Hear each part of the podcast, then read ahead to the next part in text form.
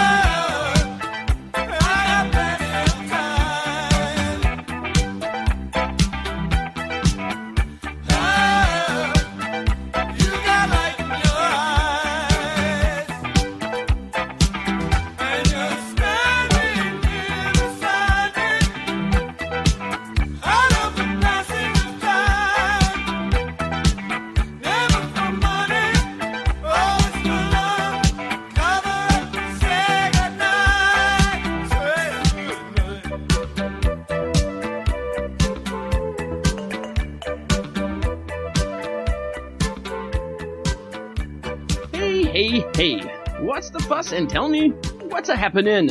This is the Pyro Light Fantasy Football Podcast, episode fifty-four. That is week twelve of the twenty sixteen N F L season. This is Pyromaniac Mo. Of course, you can follow me on Twitter. It's all letters, at Pyromaniac Mo. And you know us. We are the Pyromaniac crew. We can be found on iTunes, Spreaker, Google Play, Stitcher, Podcast Addict, and our beloved blog, Talk Radio. Now, before we get her going, just want to invite folks.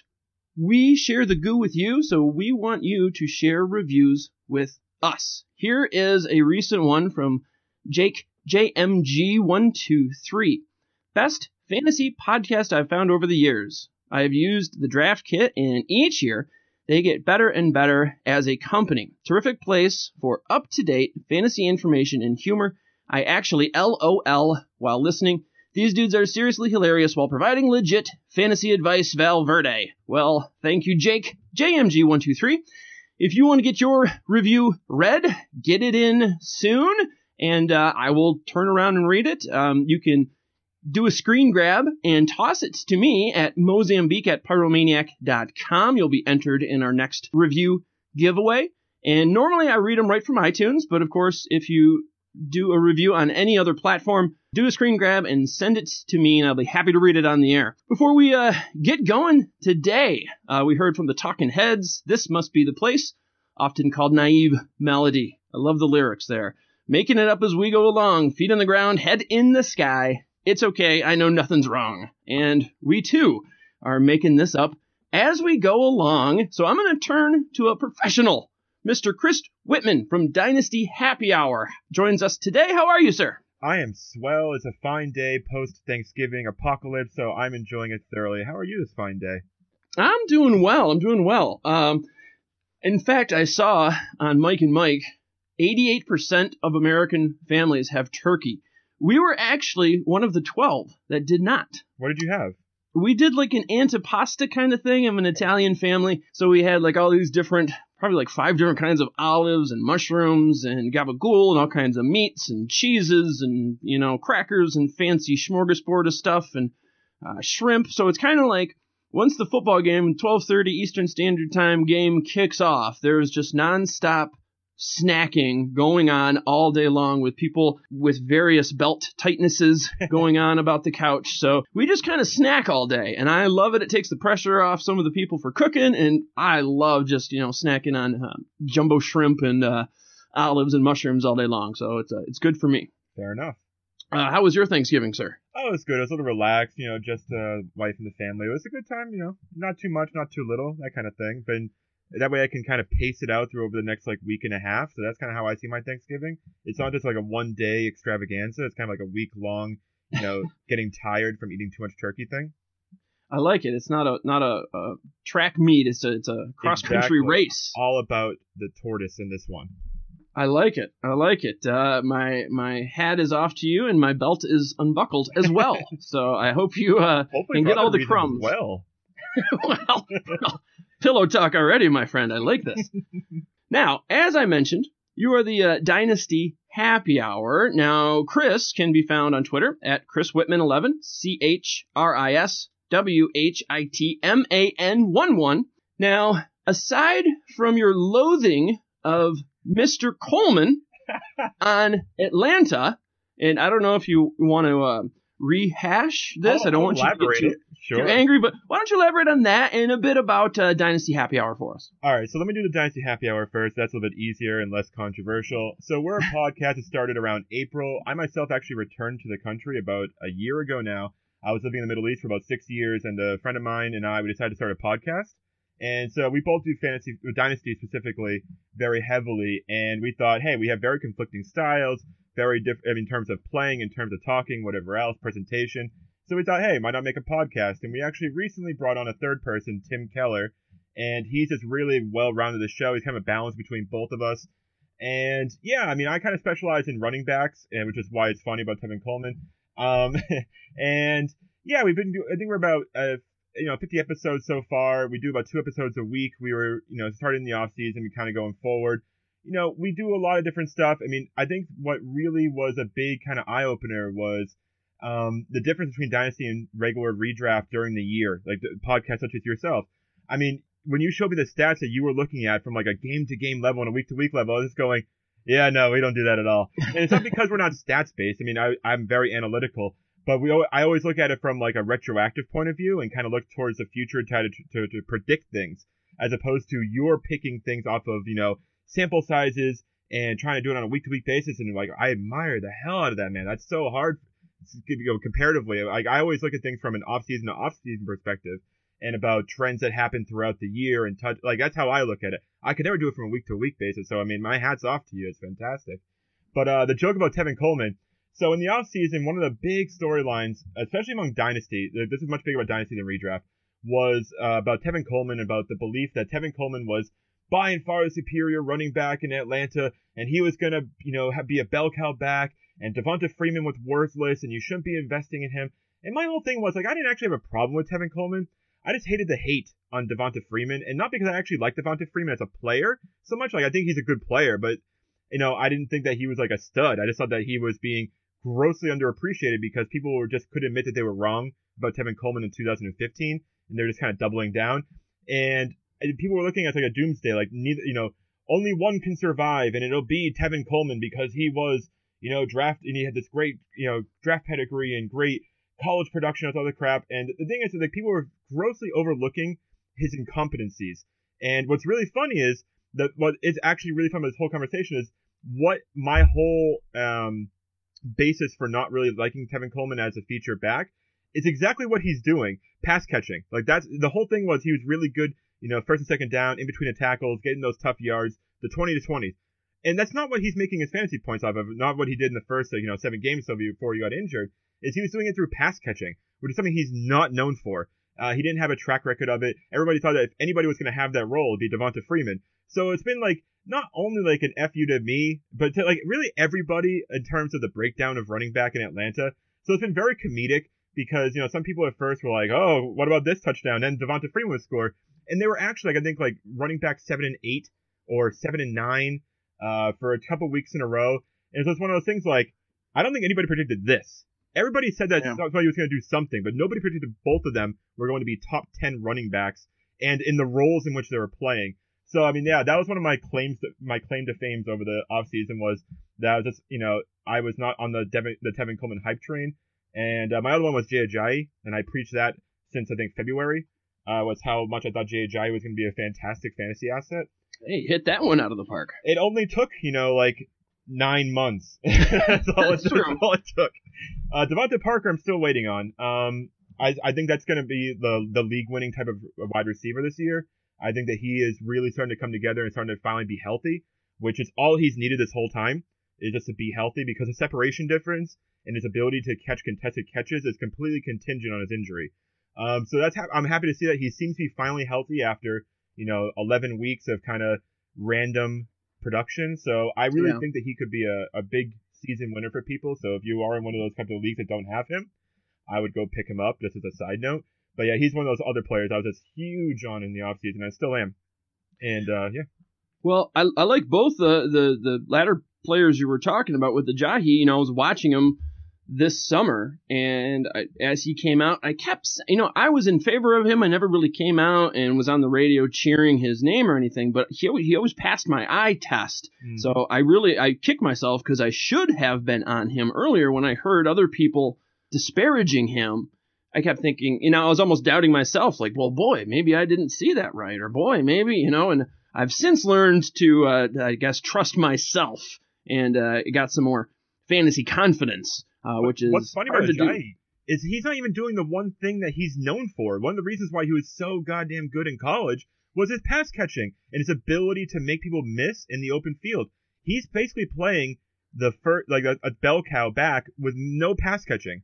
And he's still producing ama- like really good numbers. And from an efficiency standpoint, from a productive stand- production standpoint, I mean, it's mind-boggling that he's not catching passes. I think the most he's had is like three.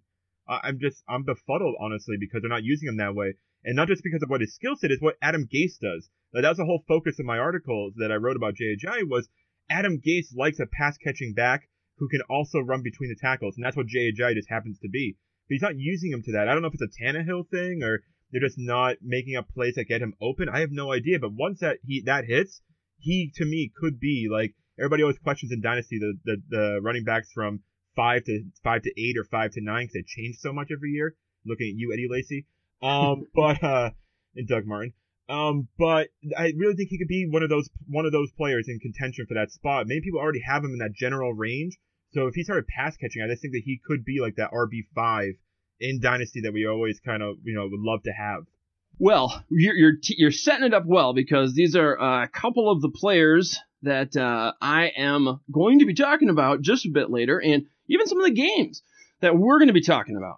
But before we get there, uh, I got trivia question number one, and then we'll pause, pay the bills, and then come on back. So to start us off for the trivia, we got Russell Wilson, who seems to be sort of repeating what he was doing last year, really having this late season uh, surge. I saw an interesting stat, though, recently. Russell Wilson, how many occurrences are there of Russell Wilson having back-to-back three hundred yard performances? That is passing, of course. I want you folks at home to think about that as Chris thinks about it, and we will be right back. Welcome back, Pyromaniacs. Just want to remind you to stop on by Pyromaniac dot com. Got all sorts of great content we are wrapping up over there. Weekly matchups. We got the daily do's and don'ts. We've got the uh, charts that you know and love, the power rankings, uh, the targets, touches, and looks, and so much more over at Pyromaniac dot com. All right, sir. Uh, I asked you before, Russell Wilson, he's been uh, having that late surge yet again, looking really good, looking healthy. Uh, which he didn't earlier in the season. And I was wondering how many times, how many back-to-back three hundred yard performances has this man had? What do you think, sir? All right, are we including playoffs? Well, I, I, boy, that's a good question that I should have figured out I'm, before. I'm, I'm distracting. I'm distracting. The answer is I'm gonna, none. I'm going to go with okay. None. All right. Very good. I was going to say, yeah, we're probably talking regular season here, but indeed, if you looked it up through his career, surprisingly, he had none. Now, were you uh, watching the game when I got that little bit of nugget, or are you just no, that good I, with I remember, Russell Wilson knowledge? I had a debate about Russell Wilson once with somebody, and they said that, that they said that, you know, he's only had X amount of three hundred yard games. And I thought I was so smart. Like, no, he hasn't. He's had more than that. And I remember looking up and going, oh, damn it. I was yeah.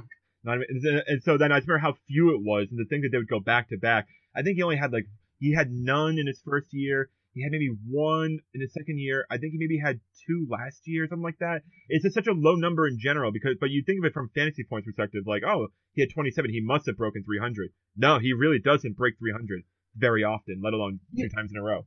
And it's I think a lot of things there. The the game script that they call it's. Um, His legs, of course. Yep. And I remember I did a trivia question earlier this summer, something to do with there was, I want to say, about ten to twelve wide receivers that had a above seventy percent catch rate and were targeted at least ten yards down the field. And three of them happened to be on Seattle, which, man, when you play with a guy like Russell Wilson who can beat you with his legs, and then you've got three players with great hands who can catch the deep ball, mm-hmm. that's a recipe for success.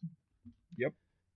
Moving on over to the Vegas games. Now, just reminding folks, let me take a moment just to enjoy the bask in the glow. Minnesota just lost to the Detroit Lions. We are now in first place in the division, and I'm talking post-Thanksgiving. Detroit Lions, the roar is restored. All right. Thank you. Thank you. I'm enjoying it while I can get it. Enjoying it while I can get it. it so, of course, we had the – it usually is. Yes. You know? Uh, what's that old joke, the Lions joke?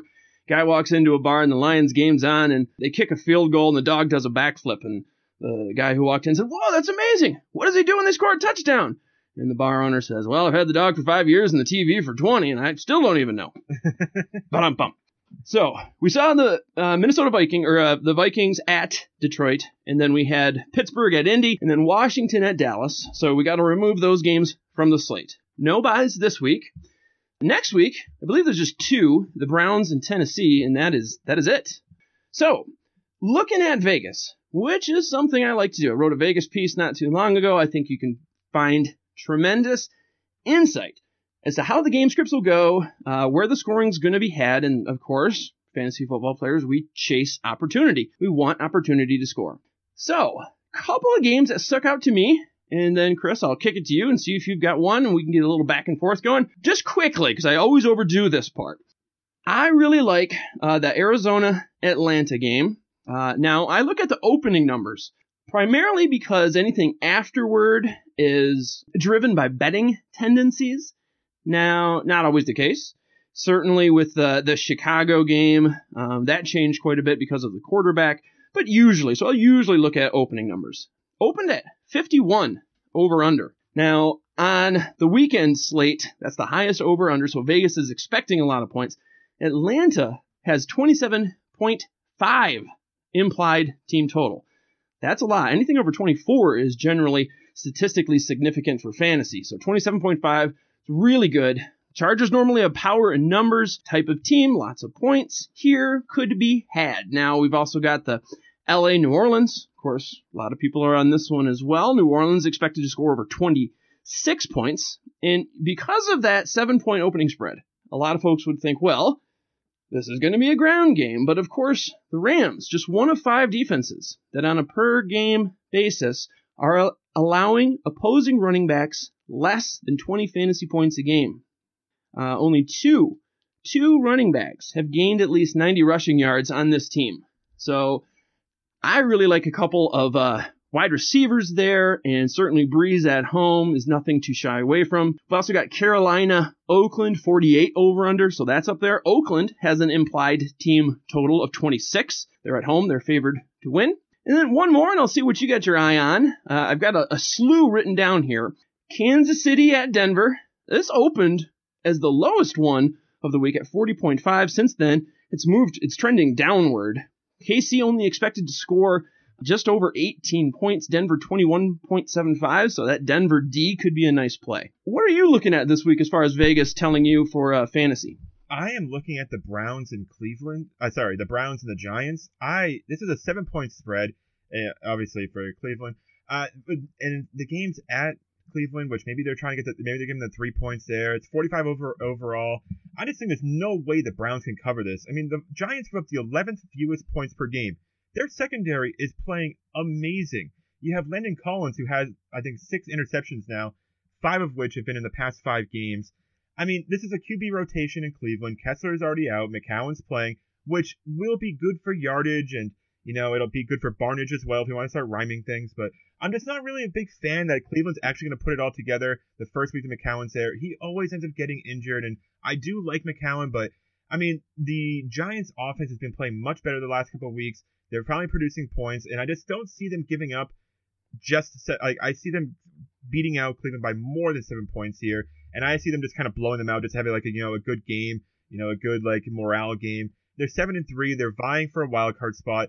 They want to show the league what they can do, and I think that Cleveland's a perfect opportunity to do that. So I would definitely be looking at both of those, both the spread and the point total for the week. Yeah, I looked at that one as well. Got a couple guys I'm going to talk about later uh, simply because of that. And that's indeed what we're doing, telling you some games to be on. The hard part is this week, there's a lot to be on, I feel. Of course, we've got Tennessee at Chicago. Now, this thing opened up forty-five point five, but just toss that thing out the window because now we've got Barkley, who's going to be starting for Chicago, which makes Tennessee one of the chalkiest defensive plays, but rightly so. Uh, I'm going to get into them later. Ten, or, uh, the Bears, they're just suffering losses. That Jeffrey, Cutler, they lost Kyle Long. So it's not going to be good for Bear fans, if you ask me. Good for Tennessee owners. Uh, I'm also keeping my eye on the Bengals. Baltimore, low-scoring affair, opened at forty-one point five. That puts the underdog, the Bengals, uh, just south of twenty expected points. Keep that in mind, you Hill lovers out there. Got a tough road to hoe against Baltimore. Two more, and then uh, I'll take your thoughts with San Francisco, Miami. Of course, a lot of folks on this one. I like a lot of players on Miami. Miami opened uh, seven and a half point favorites, twenty-seven implied points for Miami. They're home. San Fran, as we know, allowing five point two yards per carry, worst in the league. Miami as a whole, as an offense and an offensive line, for all their rushing, they're allowing an average of four point eight yards. Uh, that's second highest in the league. San Francisco allowing the most fantasy points to opposing running backs. Certainly got to like that one for Miami players. And then, of course, New England and the Jets. Now, New England, seven and a half point favorites. That's what they opened up. Vegas seems to love them. They've got them expected to score just over twenty-eight points. As we know, the Jets are a funnel D. Now, that means really good against the run. So I'm not necessarily back and blunt this week, but they almost invite teams to pass against them because they're more susceptible there. We, Lord knows we've seen them give up some touchdowns, but they're tough against the run, like I say. So not going to be a blunt, but going to be more of a Brady passing game. Any other Vegas uh, picks you're looking at? I'm looking at San Diego at Houston. This one just screams to me. forty-five point five it opened at. Houston's giving one and a half.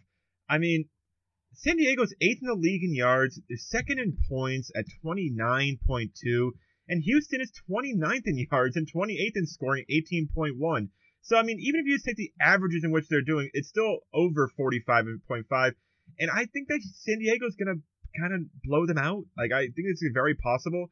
San Diego coming off the bye. Now, I will say this. I went to the numbers for this one. Phillip Rivers, surprisingly not very good after the bye. He kind of puts up pedestrian numbers, somewhere in the really? usual. Yeah, like one seventy-five to two oh six yards, I think, with his uh, with his average around there.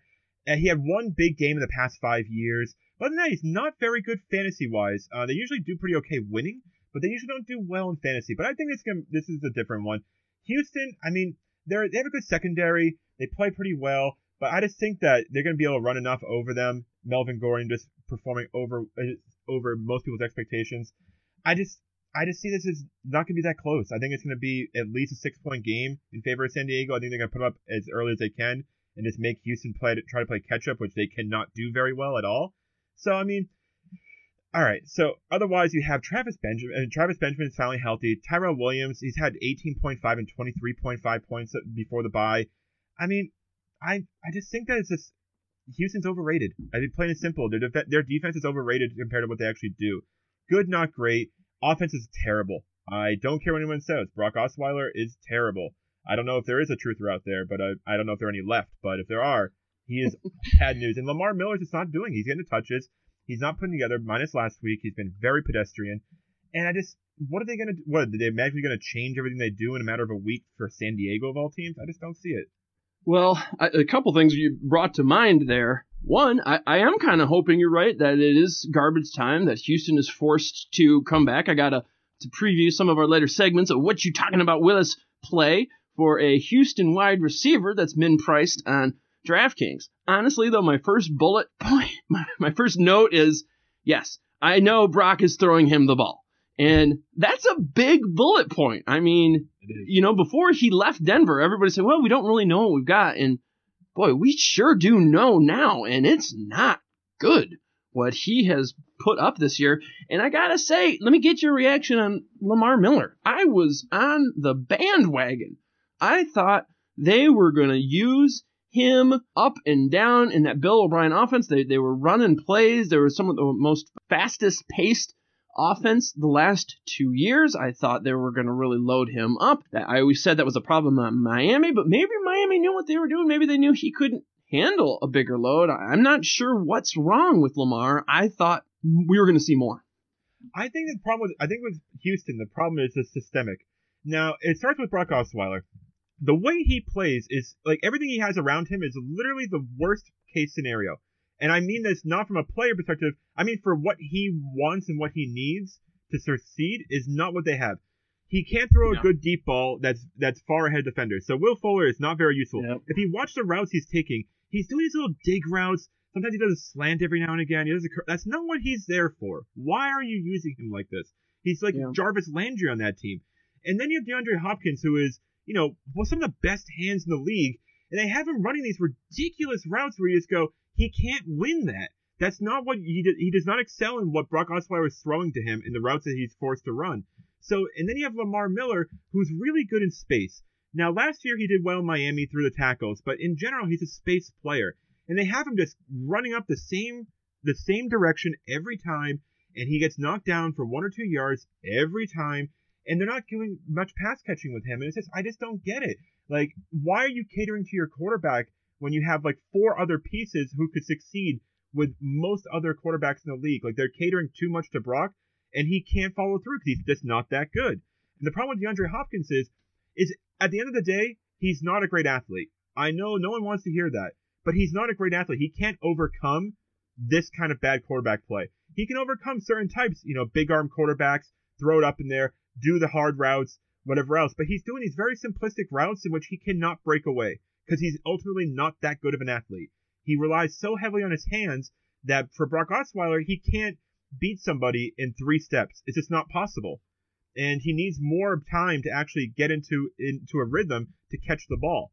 So that's my whole problem with the Houston D- offense in general, is that they're catering so much to Brock Osweiler that it's hurting everybody else, because he does not know how to utilize his three best weapons in the most proper way, and he's forcing them to adjust to him. And the problem is he sucks, ultimately. That's the yeah. ultimate problem. Well, I, I wish you were with me on week eight, because we're uh, transitioning over into streaming, and we're starting with the quarterback position. Uh, now, Chris, I like to sort of do this fishbowl thing, and I've been charting my picks, and I've been adding them up. I use F F Today mm-hmm. for uh, pick and flick and for streaming. So basically, you know, guys you can get off the waiver wire that are fifty percent available on N F L Fantasy. Uh, I looked this week.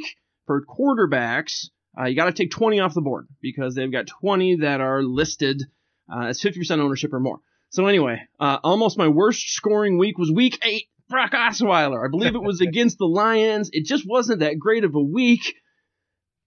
I thought my Lions were actually at the time performing poor enough. I believe that's who it was against. Performing poor enough that even Osweiler could get it done, yet he got me nine point one. Cool. However, I've been doing pretty well. Uh, just scanning, I think I've got almost all double-digit quarterbacks, several in the twenties, And I am right now one ninety-four point three. I do this, not that it matters for quarterback, but on uh, P P R scoring. Right now, if you followed my picks, I would have the seventh best quarterback, right in between Luck and Cousins. Um, so, turning it over to the quarterback spot. I'm going to start with you. Uh, which quarterback do you think is on the waiver wires that folks can go out, and would you plug into your lineup this week? I decided to go super easy on this one. I went with Colin Kaepernick, seven percent owned, nineteen point five yeah. fantasy points per game, which puts him actually at seventh in the league. Miami's an average defense, not good, not great, who should run handily. In, who, I mean, Miami's going to win handily, no question. But Kaepernick has become kind of a fantasy points putter-upper, is what I like to call him. So I like him here. I mean, he's going to get you the rushing yards, probably forty, fifty yards. It's five points right there. And then he's going to he's been throwing for a lot of yards. And the touchdowns aren't great, but the yardage is there. So for me, Colin Kaepernick, easy, seven percent owned. He's one of the best plug and plays you can do this week. You know, I've I've ridden him week nine, week eleven, twenty-two point two points for me, nineteen point four. He's he's been fantastic. I believe since he came back week sixth, he is looking at uh, Pro Football Focus week six to now tenth best fantasy quarterback on their scoring system. I like him as well. I've got him written down. The legs. I mean, how can you not like him when he's going to give you possibly an extra six points just rush just rushing? He's had fifty uh multiple times. He's playing Miami that have let other running quarterbacks, Mariota and Tyrod Taylor, run in for a touchdown, so I like that play a lot. My official pick this week is going to be Tannehill, eighty-eight percent available, uh facing San Francisco. San Fran, when you adjust for schedule, ranks thirtieth against quarterbacks, thirty-second against wide receivers in both standard and P P R. There's only one team that has allowed more passing touchdowns than San Francisco, and that's who Tannehill faces this week. So I like the game. I, I like both quarterbacks in that game, but I'm gonna I'm gonna make Tannehill my official pick. I'm gonna toss one other one out there just in case I don't like him as much as Cappy or Tannehill. But Carson Wentz, I know he hasn't been great lady lately. He's seventy-eight percent available. Expected, the team is expected to score twenty-five implied points. They're home against Green Bay, and this is really more about how bad Green Bay is against uh, wide receivers and opposing quarterbacks.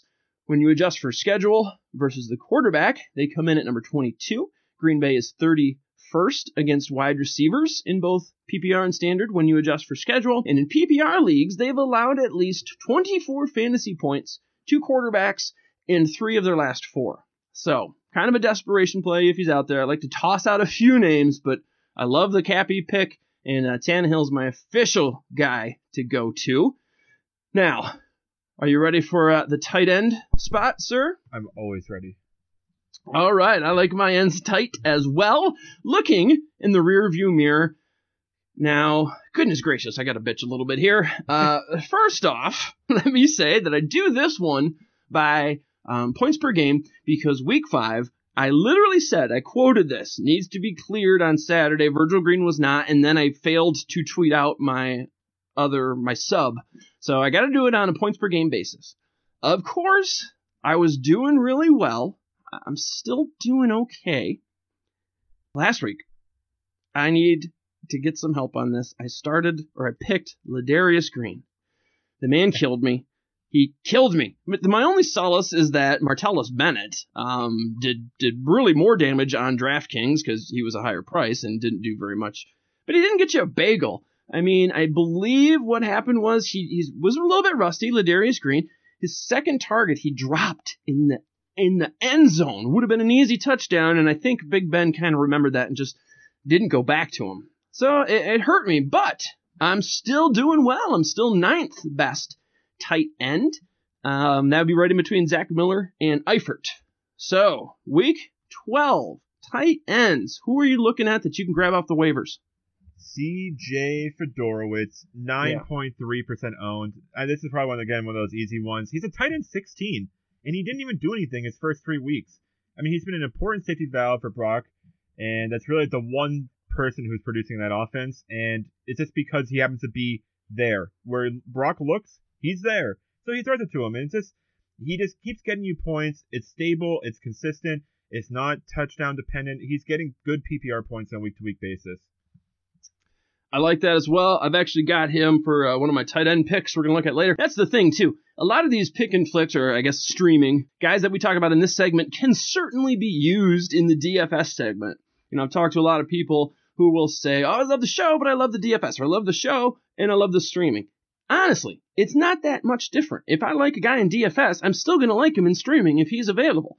Uh, it's people think D F S is so, I don't know, like it's this great, they got to answer three riddles and, and get let into this, this golden city. It is not. You're still trying to score the most points. That's it. Uh, so I really like him. I've got him listed, Fedorowicz, in my uh, D F S pick. I, I got three guys jotted down here. I'm officially going with Will Tye, though. Will Tye, the touchdown guy. ninety-seven percent available. I mean, he's going up against the Browns. The Now, they're the Browns, for God's sakes. Giants open as seven-point favorites. Uh, they've got a high expected point total, expected to score nearly twenty, or exactly twenty-six points, I believe. Four for four is adjusted schedule. The Browns rate twenty-eighth against quarterback, and they are dead last to tight ends in both P P R and standard. I think you can pencil in Will Tye. Why do you call him a touchdown guy, by the way? He only has one of the year. Because Bill Nye, the, the science guy. Oh, okay, we're just rhyming. Okay. Yeah. I'm trying to figure that out. It's like I've watched a lot of Giants games. I remember him seeing scored last week. And maybe it's a bit wishful. It's a bit wishful thinking, perhaps. I think you can call. Now, I, I almost said Bill Nye. I got myself all tongue tied. Uh, I think you can count Will Tye in for a touchdown this week against the Browns. I really do. I like him a lot. I also like Vance McDonald, ninety-six percent available. Uh, he's been a top ten performer in fifty percent of the games that he's played. Kaepernick has certainly had his eye on him since week six. Now, looking at Pyro's positional points against Miami's defense. Out of total offensive yards racked up by an opponent, Miami allows for nearly twenty, twenty-one percent to come from the tight end spot. That's a very inordinately high number. Uh, so I like Vance McDonald. I know Kaepernick likes Vance McDonald. And if those guys are not available, I like the Fedorowicz, I like Will Tye, I like McDonald. All of those above this guy, but I'm just going to toss them out there in case you're in a huge league. Clive Walford, he's been a bit of a disappointment. Uh, again, this is a super deep play. Faces Carolina. According to Pyromaniacs, positional points against, Carolina's giving up the second most fantasy points to tight end number ones. Keep in mind, Walford, he's going to be running those over the middle, short intermediate routes that involves linebackers. Carolina going to be without Luke Kuechly. This is Pro Football Focus's number one linebacker. That's going to affect the game. Again, that's a deeper play for sure. Now, the last of the streamable, quote, streamable position. Again, all we're really talking about is a defense, in this case, that's available in at least fifty percent of N F L fantasy leagues that you can plug into your waiver wire, or that you can plug into your lineup off the waiver wire this week. I... Well, before I tell you my pick this week, it's a chalk pick. Uh, but in the rearview mirror, if you were to stack up all of my defensive picks, um, weeks I'm at uh, fifty-two points, which is not too high. I think this is probably uh, my worst streamable position. So if you look at um, F F Today, fifty-two points on the season for defense. As I'm doing this on the fly, that brings you to defense number, ooh, boy, nineteen, right around there, nineteen twenty. So not doing as well uh, defensively. So on that note, maybe you can help the folks with a better pick, although uh, I don't think it's going to be a surprise who I'm picking. Who who do you got this week at defense? I have the Buffalo Bills. Somehow they're under fifty percent owned, and they're facing Jacksonville at yeah. home this week, who give up the fourth most fantasy points to defenses, and I'm a huge believer in warm teams playing poorly in cold situations. I don't know where you are from, if you actually are from the Detroit area, but I'm from New England. It's cold up here. It's only going to get colder by Sunday. So, Jacksonville, I love you as a team, but you're not going to do very well, and if you're already throwing interceptions in warm weather, you're going to throw more in cold weather. There you go. I like that as well. Uh, D F S, uh, good play this week. Uh, I've got two for you. I've got one official. The Giants, I think, fifty-eight percent available. Again, going up, going up against the Browns. McCown's going to start. Going from Kessler, who on aimed throws, just aimed throws, so not throwaways or not spikes, And throws, Kessler was completing seventy-three point seven percent of his passes. McCown, fifty-nine point one. P F F has thirty-four quarterbacks that are charted for aimed throws. thirty-two of them are above sixty percent accuracy. So we're talking one of the two guys that is not above sixty percent in Mister McCown. McCown, six interceptions on just one hundred twenty-two attempts. You know me, I loved attempts, or I'm sorry, I love sacks and interceptions. Last year in uh, defensive fantasy play, over fifty percent of your points came from sacks and interceptions. So he's got six interceptions on one hundred twenty-two attempts. To put that in perspective, Dalton has six interceptions on three hundred sixty attempts, basically over double that of our little Browns starter. But I'm going to go with the chalk play. The Titans are eighty-seven percent available. Face the Bears, no Cuddy. That's basically what you got to say. Since the news, the Bears' expected point total has dropped significantly, down to nineteen last time I checked. Barkley played week seven, zero touchdowns, two interceptions, eighty-one passing yards. If you average his rushing, it's down to eighty yards. The Bears, as I said, lost Kyle Long. I think that's a major impact on the offensive line. Titans, man. thirty sacks. Only two teams have more. And when I say more, they have one more. So they are right at the tops as far as getting sacks. Uh, Tennessee allowing opponents' quarterback completion percentage of just fifty-three point five. Only three teams are allowing a lower completion percentage. And Barkley, if you ask, way back in week seven, what was his completion percentage? An abysmal forty percent. So, gotta like the Titans. This week, they're my official streaming defense. Before we start the pick and flick, which basically does the same thing, looks at running backs and wide receivers available on your waiver wire that you can pick up and flick right into your lineup. Let's pause for a trivia question. Number two, are you ready, sir?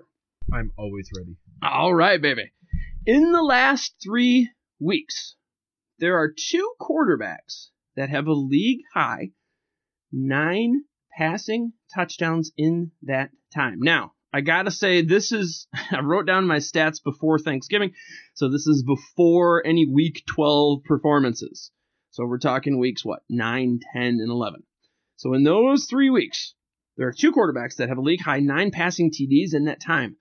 Can you name one of two? And I'm going to give you and the folks at home time to think about that while you listen to this, and we will be right back. All right, Pyromaniacs, thanks for staying with us. Uh, you know, we uh, already know that you are listening and you love playing fantasy. So we know you're going to love playing fantasy on Draft. Draft is a simple daily fantasy app where you can do snake drafts, just like the ones you do at the beginning of your season-long leagues. You can do drafts whenever you want. They last for just one day, and they only take minutes to complete. On Draft, you can play for free, or better yet, you can toss in some coin. And get this, your chances of winning on Draft are over two hundred percent better than your chances of winning at the big D F S sites. Now, I've been doing Draft uh, for a couple weeks now. I did one this week. I got DeMarco Murray. You're going to see later. He is one of my big D F S picks. I got him in the first round. Uh, join me, and I often tweet out uh, when I'm in a draft, so check it out on Twitter. Join me. When you download Draft, be sure to enter the promo code PYRO, P Y R O. To download, just search Draft in the App Store, and it's going to come up first thing, play draft dot com. You can also go there. Uh, remember to enter the promo code PYRO, P Y R O, and you're going to get a one hundred percent deposit bonus. Make sure you download Draft now, and I will see you there. All right, guys. I said before the commercial break that in the last three weeks, that is weeks eleven, ten, and nine, there are two quarterbacks that have a league-high passing T Ds of nine. Nine in two weeks. I am wondering, sir, can you name just one of those two? What say you? Marcus Mariota. Ding, ding, ding. Marcus Mariota has nine. You're officially moving on to round three, but any guesses as to who that other one might be? I kind of want to go with Russell Wilson because I, you know, Doug Baldwin had three the last game or the game before or something like that. So I kind of want to go with him because he's been turning it on. So I'll go Russell Wilson. Well, the, the other nine T D tosser in the last three weeks as you said, Mariota. And then Eli actually has nine in the last three weeks. We've got three guys that come in at eight. Breeze, Dak, and Rodgers. Lots of T Ds to be tossing. Big Ben proved that last night. Goodness gracious. As I said, this was uh, weeks nine through eleven, but boy. And, and Russell, you know, I didn't check where he was, but he's starting to turn it around. So lots of touchdowns being thrown these days, and I want to grab that fantasy goo. So let's look at the uh, pick and flick segment. So here we're talking on fantasy dot N F L dot com. Guys that are available in fifty percent of leagues. Now, I believe I looked this up. Yes. Uh, as of today, you fifty percent available. There are forty-six running backs that are fifty percent owned or higher. So you got to toss out those forty-six. I've got, well, I got a few guys written down, but uh, who are you feeling this week, Mister Whitman? All right. So I have two. First one up is the uh, knock me popular one. I'm going to go with it anyways. Bilal Powell, forty-one percent owned. He's currently the R B thirty-three while playing backup to Matt Forte. And he's also had a few games where he's not really touched the ball at all. When he's involved, he's a beast. And against New England, this screams opportunity. Belichick likes to shut down that one player per team. And I don't think it's Brandon Marshall. I think it's Matt Forte. Bill Belichick has said glowing things about Matt Forte for years and years now. He sees him as the biggest threat on any team that he's on. So I think that Bilal Powell is going to get a lot of pass-catching opportunities. I like the Bilal Powell. I've, I've liked him all year. I think he's being misused there, honestly. On the stats, he's getting it done. They should be giving him the ball more, but I, I do like that call. One note, I did have down Gillislee, but since I've written it down, he and I had written down, now, hey, be careful, because uh, Gillislee is questionable, McCoy is questionable. Uh, since I've written him down, Gillislee is indeed going to be out. Looking like McCoy is going to be fine uh, with his thumb, just an F Y I. Another name I'm just going to throw out there because Deion Lewis is available in seventy percent of leagues. I'm not necessarily playing him this week. We've seen the talent, but, you know, word of caution, they got a crowded backfield, and they've got a really tough rest of season schedule. In fact, using Pyrometrics, uh, only two teams have a tougher running back road ahead. Uh, so just F Y I, I know he's got a really good week fifteen schedule. He can get it done, but it's just, I wish he had a bit of a better schedule because I really like Deion Lewis. However, this week, I've got two official guys, and maybe hmm, I, I can't decide, and that's what I'm going with two. So Hightower is probably the my heart is telling me the most, sixty-five percent available. Uh, this is perhaps, I think, the best option because a lot of the running backs we're talking about really are tied or dependent on another guy. So even if Ingram is going, we've seen Hightower get use and get it done while Ingram's on the field. Now, Ingram says he feels absolutely fine. Now, Chris, maybe you can correct me if I'm wrong. I didn't notice today, but as of yesterday, Ingram, Ingram was still in the concussion protocol. So he says he's going to play. He hasn't been officially cleared as far as I know. Right. Now, last four weeks, Hightower, eighty-four looks. Ingram, forty-four. Now, Ingram has been banged up. I'll give him that. But Hightower's had more looks as of late. He can get it done. Uh, again, even if Ingram plays, I like the Hightower pick, but you got that. I would be watching your news feeds to see if he does, if Ingram gets cleared or not. I like Hightower either way. Now, I've got one more. Did you say you have one more? Yep. Lay it on me, brother. This is this is all contingent on what happens with the injury report, but yeah. Wendell Smallwood, six point nine percent owned. He's had a few spot starts here and there, and he's produced relatively okay with them. He had seventeen and thirteen touches past two weeks. He's not a great running back, and honestly, he looks like he's going to fumble every time he touches the ball. But if he's getting the opportunity, I can't say no to it. He does put up decent efficiency with, with his touches, so just be weary that he simply could fumble this job away at any at any moment. Uh, you know what? Great minds think alike. The beauty of this gig here is, Chris, I also like Smallwood. Now, Smallwood goes off next week.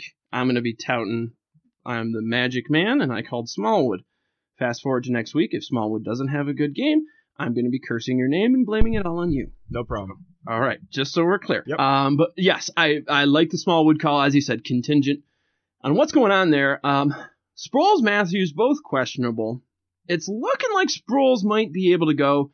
He got into full practice uh, Thursday. I guess they aren't celebrating there. Matthews, he's day-to-day, and he received a did not practice, D N P, on Thursday. So that's the one I'm really concerned with, is that the Ryan Matthews, even if Sproles goes, I like, even if Sproles goes, I like the Smallwood play. Now, the Eagles are home to Green Bay. I've said this before. The defense looks good on paper. On paper. They're a much softer defense, though, than people give them credit for, or than it shows in the box score. Now, through the air, we know they're bad. So a lot of teams refer to them as a, a funnel D. They're good against the, the run. Teams are going to want to pass on them, and indeed, teams do. Their secondary is terrible and banged up. However, on the season, they've allowed eight running back scores. In the last five weeks, seven of those eight have occurred. In that span, four running backs have put up double-digit P P R points, two for over twenty, and one for over thirty. In fact, in P P R formats, just looking at a points-per-game basis, only four teams have surrendered more fantasy goo, that's fantasy points, to opposing running backs in the past five weeks. So Smallwood has a better uh, matchup against Green Bay than I think most people think, but as you say, it really depends on the health of the other backs there uh, over at Philly. All right, we've got the last of the pick in flicks. This would be a wide receiver that you can pull off the waivers and toss into your lineups. Again, we're using N F L Fantasy. Currently, they've got fifty wide receivers that are fifty percent owned or higher. Looking in the rearview mirror, which I forgot if I did this for the running back. Running back, I'm hot. The only thing I'm doing bad is defense. But running back, I would be R B five, man, in between Melvin Gordon and Le'Veon Bell. I'm going to talk about that one because I think that's pretty darn good. Wide receivers right now, through eleven weeks, one seventy point two, that would be wide receiver number eight. So I'm top ten in everything except the defense. Goodness gracious. I got a few names jotted down here, sir. Uh, who are you thinking for wide receiver week twelve? fifty wide receivers are owned at fifty percent or more. And this one I don't understand. It is Rashard Matthews, forty-five point one percent owned. He's averaging twenty point two points per game the past three weeks, twelve point six the four weeks prior. Chicago has the worst pass defense in the league in terms of fantasy points to wide receivers. I don't get it. Yeah, okay, he's kind of like a tight end and he's he's touchdown dependent, but he excels over that. So I don't understand the hate on Rashard Matthews. There's a lot of hype on him before the season by Dynasty analysts, myself included, and he's really followed through. I think he's a wide receiver like twenty-three. So he's the wide receiver twenty-three. There are fifty that are owned fifty percent or more. Somebody's messing up here because Rashard Matthews should be in your lineup and should be on your team, no question. Hey, I like it, and I'm thinking the same way because Kendall Wright, ninety-seven percent available, faces that Chicago D. Uh, last five weeks, no other defense given up more fantasy points in P P R formats to the wide receiver position. Six wide receiver touchdowns in that span. In fact, in the last six games, five different wide receivers have put up twenty fantasy points or more. Here's what's making me lean towards Kendall Wright, though. Slot player. He's going to be facing Crevon LeBlanc, who has been a liability. He is ranked as eighty-ninth, eighty-ninth best cornerback by P F F. They've got one hundred nineteen guys ranked, and he's number eighty-nine. Numerous slot wide receivers have scored against LeBlanc. Fuller, Diggs, Hilton, Cobb, Sterling Shepard. Uh, even Aurelius Ben and Freddie Martino, although I don't know if they were running out of the slot at the time, uh, giving up a lot of touchdowns, and I like the Tennessee wide receivers. I'm leaning right just because of uh, the slot corner that is LeBlanc. He's one of my official go-tos. I also like, and I want to get your thoughts on these two here in a moment and see if you got anyone else, but I also like Marquise Lee, ninety-eight percent available. Julius Thomas, he's been ruled out, so the passing pie just grew for the rest of the, the remaining Jaguar wide receivers. Since the bye, they've played six games. Lee has over fifty yards in five of the six. I mean, we're we're not talking wide receiver one here. We're, we're throwing out fifty wide receivers, so if he's going to give me fifty yards, I mean, that's pretty good.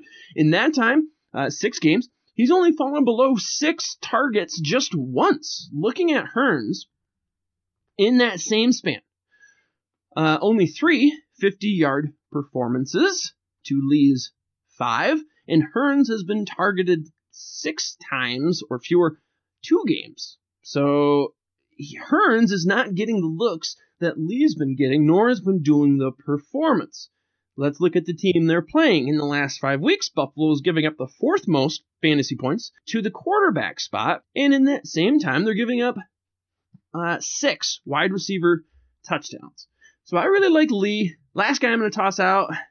I'm hesitant to do this just because he's... Don't steal mine. Don't steal mine. Well, all right, let me, let me let me kick it over to you. Who do you? No, who else do you have?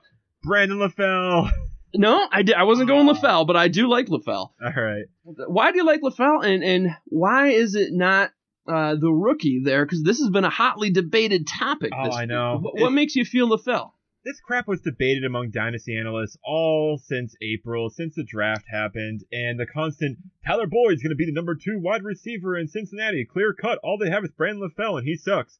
That's the narrative. Brandon LaFell sucks. Brandon LaFell sucks. Yeah, I get it. We don't like Brandon LaFell. He's got terrible hands, but there are lots of wide receivers who have terrible hands. So I kind of need more than that to not really to be to buy into the constant hate that's been going on in him.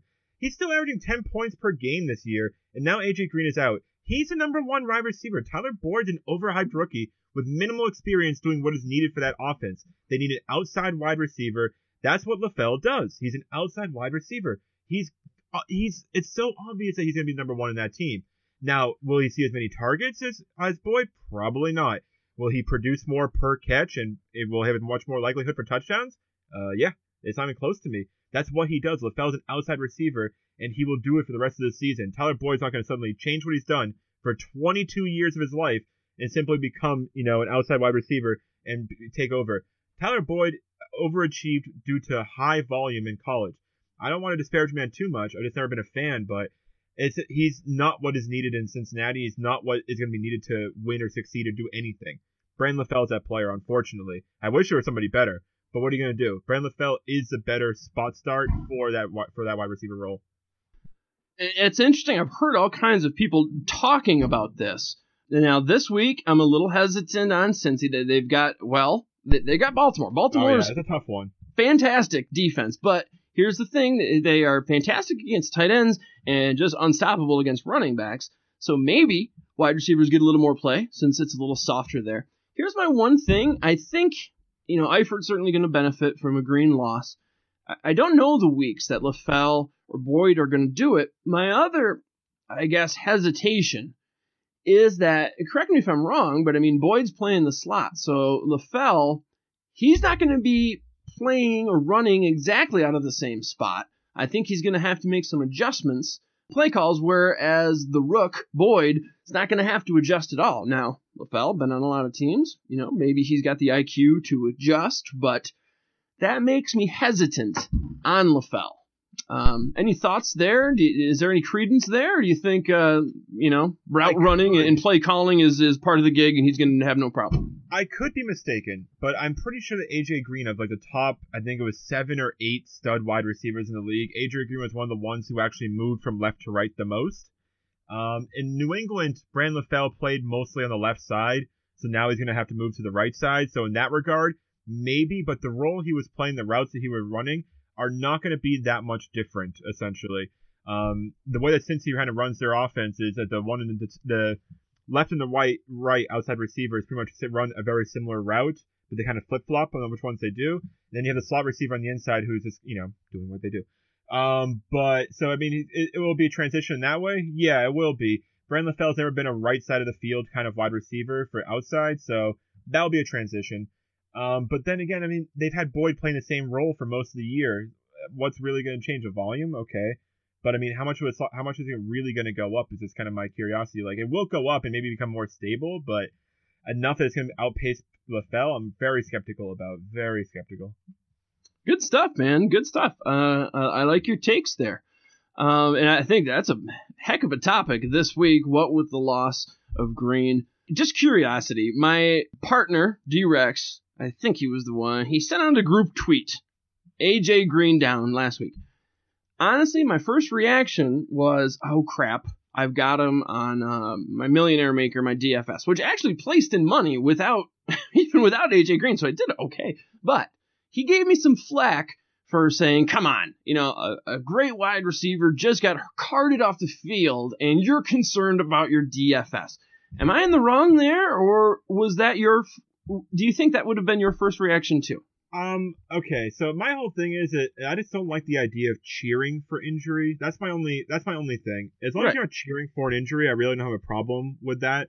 Um, I just really hate the people that are like, I wish Thomas Rawls would get injured so C J Pro or stay injured so C J Process can excel. Like, that's the kind of crap I just go, man, you need to really reevaluate your kind of perspective on life. Yeah. Let alone football. Totally. Like, that's my that's my beef. And there's a lot of that, honestly. Um, it goes from, oh, so-and-so, the so-and-so backup is a better player. And then it goes dot, dot, dot. I really wish the first person would get injured. It's like, what? If they're so much better, shouldn't they just be able to beat them out? Like, why do you need to wish, like, death on somebody? I don't understand that mindset. Yeah, in this world, we've got too much energy stealing. Like, people trying to feel better about themselves by knocking other people down or, you know, wish rooting for someone to fail so you can feel a little bit better. And by no means was I rooting for an injury here, and I'm right, with you a hundred percent. But I got to be honest, my first reaction wasn't, oh crap, uh, the football viewing community, the football loving community, which I am a part of as you are, we're going to be uh, less than. We're, we're going to be uh, suffering because a great player is down, and we're not going to be able to see his magic, and he, his career trajectory might be affected by this, you know, whatever. I understand that, but honestly, I my first reaction was, shoot, this is the game I'm playing, D F S, or uh, even in season long, that's going to really hurt you for the playoffs, and that was my first reaction. I don't think it's necessarily wrong. Do you agree? I agree. All right, see, I feel a little bit better. I, I really contemplated. I thought it was kind of a good, a good uh, moment to self-reflect, uh, as it were. Not rooting for him. Certainly don't want him to be out, and it doesn't look like I think he's going to be out the rest of the season. It's not as bad as they first thought, but again, I, I wasn't on the news feeds today. But A J, we love you, man. Get back soon. Agreed. All right, guys. Before we continue on here with uh, our D F S plays this week, we're going to pause to pay the bills, of course, and I'm going to give you trivia question number three before we go. All right. Dun, dun, dun. This tight end was a top twelve performer in P P R formats for the first six weeks this season. Since then, he has only landed in the top twelve once since his seven weeks inside the top twelve leads all tight ends. Who is he? I'm going to reread that question and uh, give you a bit of a commercial in just one moment. Welcome back, Pyromaniacs. We are getting to our D F S section. So I want to pause and talk to you about some D F S play. Fantasy sports fans are winning huge cash prizes every day at DraftKings dot com, America's favorite place to play daily fantasy sports. D F S means no season-long commitments. You play whenever you want, you pick your sport, you draft your team. It's like a new season every time you play. So you're never stuck with the same players. Over one billion dollars will be won at DraftKings dot com this year, and you could be next. Go to DraftKings dot com now and enter the promo code PYRO, P Y R O. All new users to DraftKings receive a deposit matching bonus for up to six hundred dollars, which will release at the rate of play, of course, and you get a free three dollar voucher. That's on DraftKings dot com, promo code PYRO. All right, as I said, trivia question number three. This tight end was a top twelve performer in P P R formats for the first six weeks of the season. However, since then, so since week seven and on, he's only landed in the top twelve once. Still, his total of seven weeks inside the top twelve leads all tight ends. Who is this player, sir? All right, so let me make sure I understand the question. So every single, on a week-to-week basis, every week from weeks one to six, he was in the top twelve. Not as a collective, yes, but as an individual weekly. Yeah, so for tight ends, for P P R formats, he was inside the top twelve for the first six weeks. Since then, he's only done it once, but yet still his seven weeks at a top twelve P P R tight end leads all the rest. Who is he? I was going to go Martellus Bennett, but he had some really crap weeks, I think one and three, so that wouldn't do it. So I got to go with a contrarian with Jack Doyle? Boy, Jack Doyle, that's a good one. It's not correct, but I like it because he was on fire at the beginning, yeah. and it's been sparse since then. I'm using Pyromaniac's own T P W charts, top positional weeks. Uh, Greg Olson, in fact, oh, uh, in the first six weeks inside the top twelve, he was uh, – Greg Olson was a hot inside yeah. the top twelve the first six weeks, but since then, uh, he's only managed to do so once. Mister Olson, Mister Olson. I'm counting on you this week, brother. So hopefully we can uh, see or, or review this in a bit once we get to the tight end spot. But we're going to start up our D F S calls with quarterbacks. Now, folks, D F S is a little bit of a different beast. Not too much different, but a little different. I primarily play DraftKings, but on FanDuel, we give the pricing. Um, on DraftKings, you want to score three x value. So basically, if you've got a guy that's, you know, a minimum price, three thousand dollars, you want him to score nine points. So basically, on DraftKings, you're awarded uh, fifty thousand dollars. Generally, if you can score one hundred fifty points, you're going to be taking out some money. Now, four x value, you could very well be taking out uh, multiple figures of money.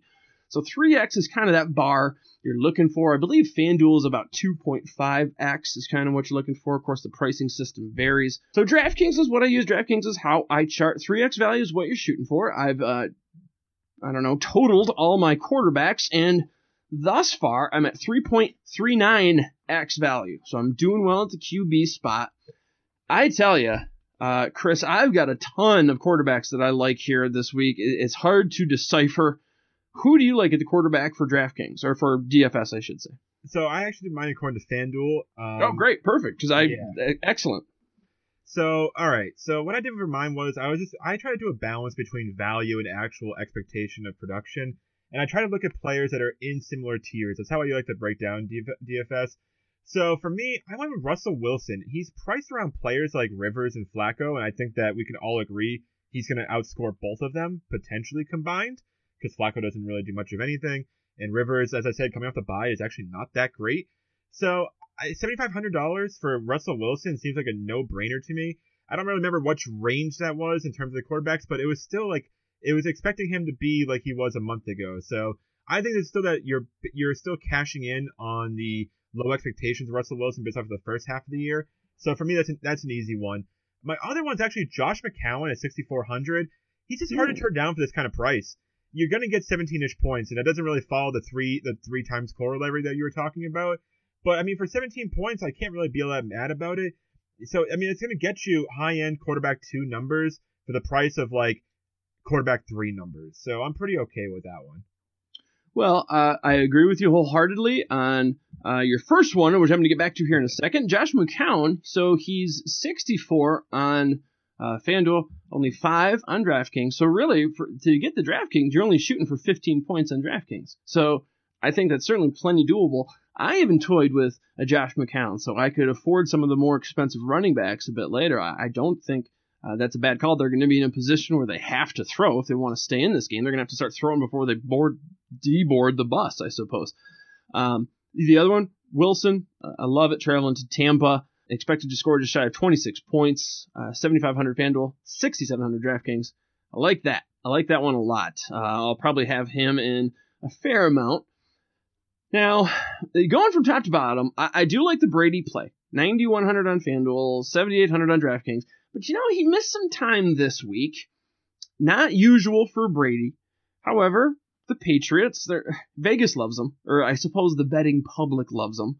So Vegas often has them as the highest implied team total. Again, twenty-eight point two five, so they're right up there. Uh, opened as eight point five point favorites. Jets invite the pass. Now, some negatives, though.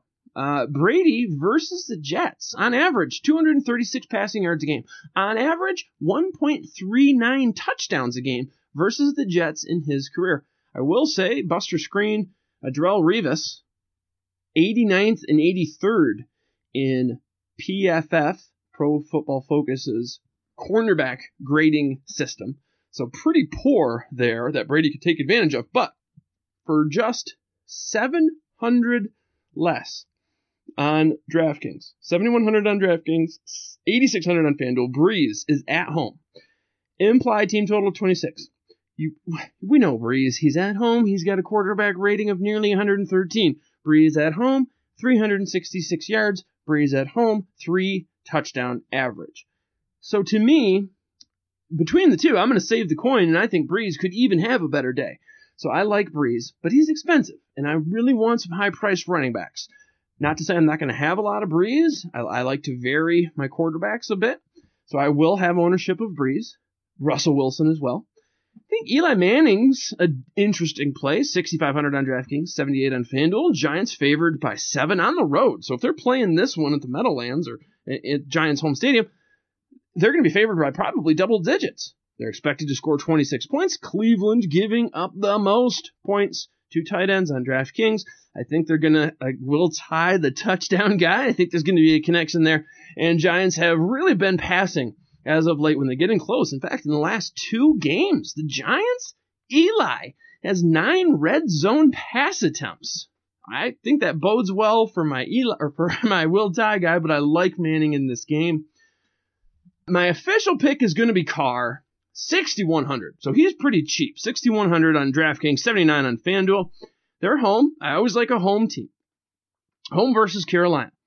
Expected to be the second highest scoring game of the weekend slate. Now, Football Outsiders, weighted D V O A. Oakland, passing, number three in the league. So according to Football Outsiders, the Oakland offensive line for their passing game is the third best in the league. Uh, I believe when I checked this, Oakland is allowing the least amount of quarterback hits in the league. The least amount, at least as of last week. It was the least amount by far, twenty-two hits as of last week. Um, they're just not letting him get touched. And when you don't let a guy get touched, he's not going to throw interceptions as much. He's not going to have uh, happy feet in the pocket.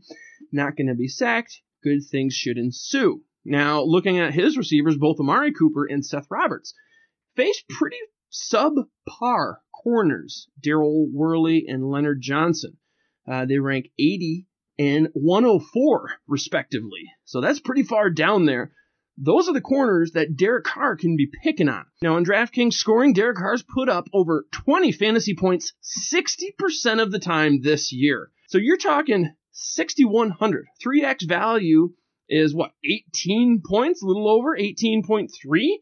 I think that can be done. And remember, Luke Kuechly likely going to be out with uh, the concussion. I think that's going to be big. So Carr's my official pick, uh, just for a bottom feeder, bottom dollar guy, fifty-three hundred, seventy-one on FanDuel. Palmer, you know, facing Atlanta. This is going to be a high-scoring affair. Haven't loved Palmer this year for as much as I loved him last year, as he was the, the my league of record quarterback. But good things happen when quarterbacks face Atlanta. Desmond Trufant, he's been limited all week. Their best cornerback. Game is expected to be a high scorer. fifty-one point over under is what this thing opened up with on DraftKings. No other team's giving up more fantasy points to the position. They've allowed two hundred ninety-seven yards per game to opposing quarterbacks. Now, depending on which site you go to, I suppose. A little caveat. I noticed uh, a couple sites said two ninety-seven. One said two eighty something. Regardless, both of them were basically the dead last, or I suppose the the best if you want to play. If you want to play a quarterback against them, that is. So Carr is my guy. Palmer's real super cheap, and if I'm going to spend up, it's going to be Breeze. Uh, Manning is right there for a nice pivot play off Carr. Lots of quarterbacks, though. Lots of quarterbacks. So I like having a few quarterbacks in my back pocket, just in case I can't get those running backs, because, man, are they a plentiful. So are you ready to look at the running backs this week, sir? Absolutely. All right, baby. In the rearview mirror, uh, shooting for that three x value, I'm at three point five two on uh, running back spots. As I said, I got a lot. Now, you start two on DraftKings, and so I've got two officials. I've got two other names to toss out. Who do you like, though, for the running back in D F S Week twelve? All right, so I have two. I'll go the cheap one first. I got Chris Ivory, fifty-nine hundred. Yeldon, we actually don't know what's wrong with him. There have been no updates whatsoever that I've seen, and I'm a huge – I've become a huge Yeldon convert, so I've been trying to really track this because I, I have him on lots of my teams. There's no information, so I'm just going to assume he's not playing. So Chris Ivory last week, I believe he had six for seventy-five uh, through the air. He ended up having, I think it was seventeen for thirty-one on the ground. Not great. And it's in Buffalo. I just think he's going to get a lot of touches. If they can just open some things up, I mean, if he's going to get all the volume, it's going to be a really cheap play for fifty-nine hundred. The other one, Thomas Rawls, seven thousand. He's priced around players like Jonathan Stewart, Jordan Howard. I prefer Thomas Rawls, no question, over them. Tampa Bay has a good front seven, but that's kind of about it. You know, they've been able to stop most of the most runners against them, but I still think Thomas Rawls is violent enough and powerful enough to break through. I think it's been fine. There's no C J Prosise. The only real competition is Alex Collins, and I love Alex Collins. I'm a huge truther on, of him, but yeah, he's no he's no Thomas Rawls. Plain and simple. So Thomas Rawls seven thousand, Chris Ivory fifty-nine hundred. Those are really simple plays for me. Um, I mean, I'm, I wouldn't probably, I probably wouldn't put both of them in a lineup just because, you know, unless I'm going to go huge on wide receiver and huge on quarterback. But if I'm, if you're looking to get a cheap, a cheap running back for your number two, either one of those, I think is perfectly fine, depending on how cheap you want to go. Well, in G P P plays, tournament plays, when you're playing against hundreds of thousands of people, you want to have a contrarian line if you want to differentiate a little bit. A lot of people are going to go running back heavy this week. It's just price-wise, it's a good week for running backs, good matchups, what have you.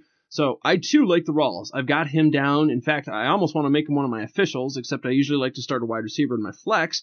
Um, I've got two officials, but, boy, I'm darn close to just saying, screw it, I'm going to include Rawls as well. So I love him, you know, no Prosise. And Rawls, man, that dude just is a beast. He is when he runs that ball. There's no regard for his body, and got to love that. Um Interesting, though, Gus Bradley. He's like a little uh, Bill Belichick two, right? Remember when Ivory was out and we nobody knew what the heck was wrong with him? Same kind of deal going on with Ivory. We haven't been able to really hear too much. Yeldon, as you said, I, I don't believe he's practiced all week. So that bodes really well for Ivory. My two official guys are going to be DeMarco Murray, A J, Ajayi, excuse me, and then I'm going to toss out a name, David Johnson. Everybody loves David Johnson. How can you not? ninety-five hundred on FanDuel, eighty-nine hundred on DraftKings for D J, averaging twenty-three points on DraftKings. That's about two point six x value of his price right now. Um, facing Atlanta, Vegas expects this to be the highest scoring game of the weekend, as I said. D J, the man is impervious to game script. He's going to get it done no matter what is going on in the game. On the season, no other team has given up more receiving yards to opposing running backs than the Falcons. six hundred thirty-four yards, three T Ds. There's not one other team that has even allowed over six hundred yards. Last five weeks, three different running backs have put up north of twenty P P R points against the Falcons. So, I said Rawls. I boy, do I love him. I really, really do, and I think he's going to be in a lot of my lineups. My two official calls, though, going to be DeMarco Murray and Jay Ajayi. DeMarco Murray, eighty-three hundred FanDuel, seventy-seven on DraftKings. Tennessee's at Chicago. Tennessee, they got stopped last week, but previously to that, they have been on a tear in their last seven games. So even counting last week, last seven games, Titans have scored thirty points or more four times. Heck, they've only fallen below twenty-six once in their last seven, and that was last week. Now, you're going to have some recency bias there because we have short memories. Now, DeMarco Murray, his fifteen point four DraftKings points last week was his second lowest performance of the year. So I think he's going to be a little bit lower owned. And that's what a lot of times you're looking for to get an advantage. Chicago, giving up a rushing T D in the last three of four. I really think uh, DeMarco is going to bounce back nice. Ajayi, how can you not love this? eighty-four hundred on FanDuel, seventy-six hundred on DraftKings. Four DraftKings running backs are more expensive. I think this is a heck of a deal. Opening implied team total for Miami is twenty-seven. They're at home. San Francisco, as I said at the top, allows five point two yards per carry. That's been a league high. Miami is the second in the league, averaging four point eight yards per carry as a team, as a whole. San Fran allows the most fantasy points to opposing running backs after three weeks of dominance. Mister Ajayi, he only had nine DraftKings points two weeks ago and then eleven point four. So, owners might be a bit off him. Recency bias, just like DeMarco Murray. I like that. In all but two games this season, San Francisco's opponents have had a hundred-yard rusher.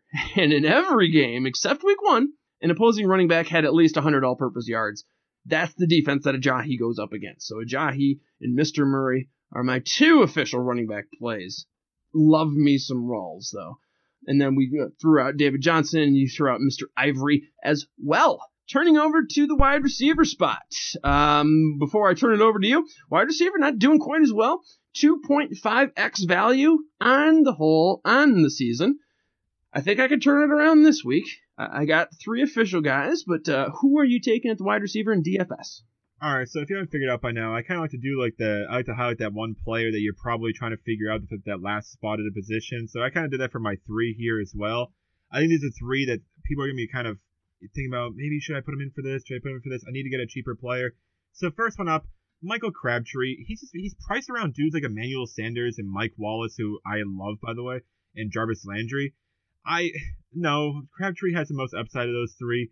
Mike Wallace gets capped at like five for fifteen a touchdown. Landry's been crap lately. Emmanuel Sanders hasn't done much in a few weeks now. Michael Crabtree is by and far the most upside of the, th- of the four of them. So for me, sixty-eight hundred, that's easy. Michael Thomas, deflated price at sixty-four hundred. He's had two bad games in a row. I mean, this is New Orleans. I don't know why people are acting like this is something new. This is not new at all. So for sixty-four hundred, I like that cost. And then Steve Smith, solid floor, and it's a demoralized Cincinnati team at this point. And these are always tough divisional games between these two teams, and Steve Smith has been really turning it on the past few weeks. He's become a you know a P P R possession receiver, kind of like what Larry Fitzgerald has been doing. And so I like to play for sixty-three hundred. I mean, you really can't go wrong. It's a solid plug-and-play kind of uh, uh, of a move. So, yep, Steve Smith, sixty-three hundred, Michael Thomas, sixty-four hundred, and Michael Crabtree, sixty-eight hundred on FanDuel. Those are my three. Boy, I've got two of the three written down. I was going to talk a little doc, talk a little Crabtree before I get to my, my main guy, Michael Thomas, who indeed is the uh, the image of episode fifty-four. He's our cover image. Um, a couple of names just to toss out. Baldwin, sixty-eight hundred FanDuel, sixty-four hundred uh, DraftKings. Five red zone targets in the last two weeks. Seattle's on the road and expected to score over twenty-five points against Tampa. Can't go wrong with Baldwin. This is his time of year. So I like him. I also wanted to just toss out two names. One, Jordan Matthews. Keep in mind, this is the Monday Nighter. So if you are in a lot of the, the slates, a lot of the tournaments are going to be just Sunday. So the big millionaire maker, which is twenty-seven bucks this week on DraftKings, you're not going to be able to get any Monday night guys. So caveat, just know, I like Jordan Matthews. It's a Monday night play, fifty-six hundred on FanDuel, five thousand DraftKings. Philly's home to Green Bay. You know what Green Bay has done lately. Philly's expected to score twenty-five points. You know, earlier, Dorial Green-Beckham talked about Rashard Matthews, Marquise Lee, brought those guys up as the, the pick and flick. I brought up how bad Green Bay corners were. Well, as bad as those corners are, believe it or not, the corners that Green Bay is starting, as opposed to what uh, Rashard Matthews is going to see, as opposed to what Marquise Lee is uh, Marquise Lee is going to see, they're even worse. Uh, the one that Jordan Matthews is going to be matched up against is Micah Hyde. ninety-six he's rated by P F F. Hyde is the most picked on Green Bay corner for a reason. So I think they are going to really go to Jordan Matthews. Team in, team out, week in, week out. They seem to pick on Hyde. Uh, I like Jordan Matthews there. Devontae Parker, he, he's got a really nice price, forty-seven hundred on DraftKings. He's more on FanDuel, sixty-three hundred. That's usually the case, but that's a, a larger price discrepancy. Now, Devontae Parker, uh, I really like him again on DraftKings, but he's playing San Fran, and when adjusting for schedule, they're dead last versus wide receiver in both P P R and standard. If you look at Pyromaniac's fantasy points against chart, looking at wide receiver number ones, giving them the most targets, receptions, touchdowns, and F F points. That's what San Francisco does to wide receiver number ones. I'm going to say that again. Most targets given, most receptions given up, most touchdowns given up, most fantasy points given up. San Francisco to wide receiver number ones. And let's just look back in their history. Last week, nearly every New England wide receiver scored. Let's go back before that. Arizona had two hundred-yard wide receivers. Week before that, Michael Thomas, two T Ds. The week before that, three wide receiver touchdowns in one game. Before that, two wide receiver touchdowns to Buffalo. Then you've got week five now. We're talking Larry Fitzgerald, two T Ds. Week four, two wide receivers to score. It just goes on and on versus this team. That's who uh, Devontae Parker gets to pick on this week. Now, my three official guys, Michael Thomas, you already talked about them. I love me some Michael Thomas this week. Primarily, he's going up against E J Gaines. As I said earlier, P F F ranks one hundred nineteen cornerbacks. There are only three that have a lower grade than the guy that's going to be guarding Michael Thomas. It should be no surprise he gets thrown at the most on this team, and it should be no surprise he's surrendering the most fantasy points per route run. I am all over Michael Thomas this week. Uh, they've got a, that big opening spread. I talked about that, where you'd think a seven-point spread equates to a ground game. But the Rams, man, they're kind of a funnel D. I mean, they're not necessarily susceptible to wide receivers, but they're just so good against the running backs. As I said, only two running backs have gone for over ninety yards. People can take advantage of some of these corners, especially E J Gaines. That's who Michael Thomas faces. I already said how good Breeze was at home. Heck, Michael Thomas, eighty-two percent catch rate at home, seventy percent on the road. My other two official calls, Sterling Shepard, sixty-one hundred FanDuel, fifty-five on DraftKings. Basically, they faced the Browns. Um, I looked up at the Pyromaniacs fantasy points against chart, looking at opposing wide receiver number twos. Obviously, you got O B J. Uh, number twos. There is not a team out there, save the Browns, that give up more double-digit fantasy points on average. Not only that, they're allowing more T Ds to wide receiver number twos than any other team. Sterling Shepard facing that defense this weekend in the Browns. Last pick, I already talked about him, so I'm not going to talk too much. Just his price, forty-six hundred FanDuel, four thousand DraftKings, Kendall Wright, just to, to trot you down uh, the memory lane against LeBlanc, has just been outrageously bad against slot uh, wide receivers. Kendall Wright's going to do it again. Uh, Will Fuller, Diggs, Hilton, Cobb, Sterling Shepard, all scored touchdowns. And then, as I said, Martino and Aurelius Ben scored. I'm not sure if it was out of the slot or not, but that's a lot of T Ds to be given up. I like the Tennessee wide receivers, and I like particularly Kendall Wright's matchup. All right, gang, we're getting down to the nitty-gritty here. We got the tight end spot. Looking in the rear view, Martellus Bennett hurt me and a lot of folks last week as he earned me a point six five. So you're shooting for three x? point six five is not quite there. But Uh, I'm still averaging three point four one, so above three x value. I like a lot of tight ends this week. Um, who are you taking, sir? I went with two here. First one up is Jimmy Graham at sixty-nine hundred. He's priced cheaper than Olsen, and Olsen hasn't really been doing much the past couple of weeks. I think people are still going to be buying into him, and I just think that I would rather be investing in a player like Jimmy Graham, who defied the odds with his injury and has magically come back and put together a lot of good games this year. I think he keeps it up. I think the team's only getting better offensively. So Jimmy Graham at sixty-nine hundred is pretty easy. The other one's a little bit risky, but I still like it. Tyler Eifert at sixty-four hundred. It's a risky play. He's not a high-volume kind of tight end. He may see, he should see an increase in volume, but it's still he's probably still tight end dependent. But it should be a good floor. I think he's going to score a touchdown here, even if it's not really, you know, it's he's not gonna, it's not going to blow you away. You're not going to get a high, very you know, very high. you know, points per return, but I think you're going to get a decent floor. So if you kind of want to just, you know, put in a sub player with a lot of upside that could do it, but most likely wouldn't, Tyler Eifert's kind of the way to go here. Yeah, I was looking at that earlier. Um, although the Ravens are particularly good, Eifert against the tight end, Eifert might be that kind of player that is just impervious to that. And especially now, you don't have pass catching back Geo. You don't have your, your main guy, A J. Could be a real nice situation there. So I was eyeballing Eifert as well. A couple of guys to toss out, and then maybe you can talk me down off a cliff. We'll see. Martellus Bennett, he's uh, forty-four hundred DraftKings, fifty-four FanDuel. I think here what you got working for you is recency bias. Lots of folks were bit by him last week. They're not going to be on him this week. And I'm not saying I'm going to play him in my cash. Cash, you want a floor. You want steady performance. You want a, a guaranteed thing. Why? Well, you have to beat fifty percent of the, the, the field. If you're playing in head-to-head, you only got to beat one person. If you're playing in the double-ups, you got to beat usually about forty-four percent of the field. You want a solid floor in cash. In G P P, you want to differentiate. Now you're playing a huge amount of people.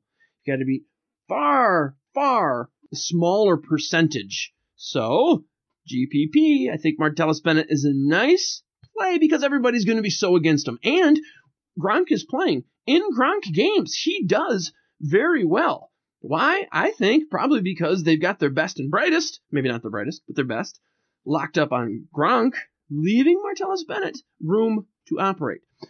Some other guys we already talked about, Will Tye, forty-six hundred FanDuel. He's uh, three thousand on DraftKings, pretty cheap there. Of course, tight ends go down to two thousand five hundred on DraftKings. Again, the Browns, Giants, a big favorite.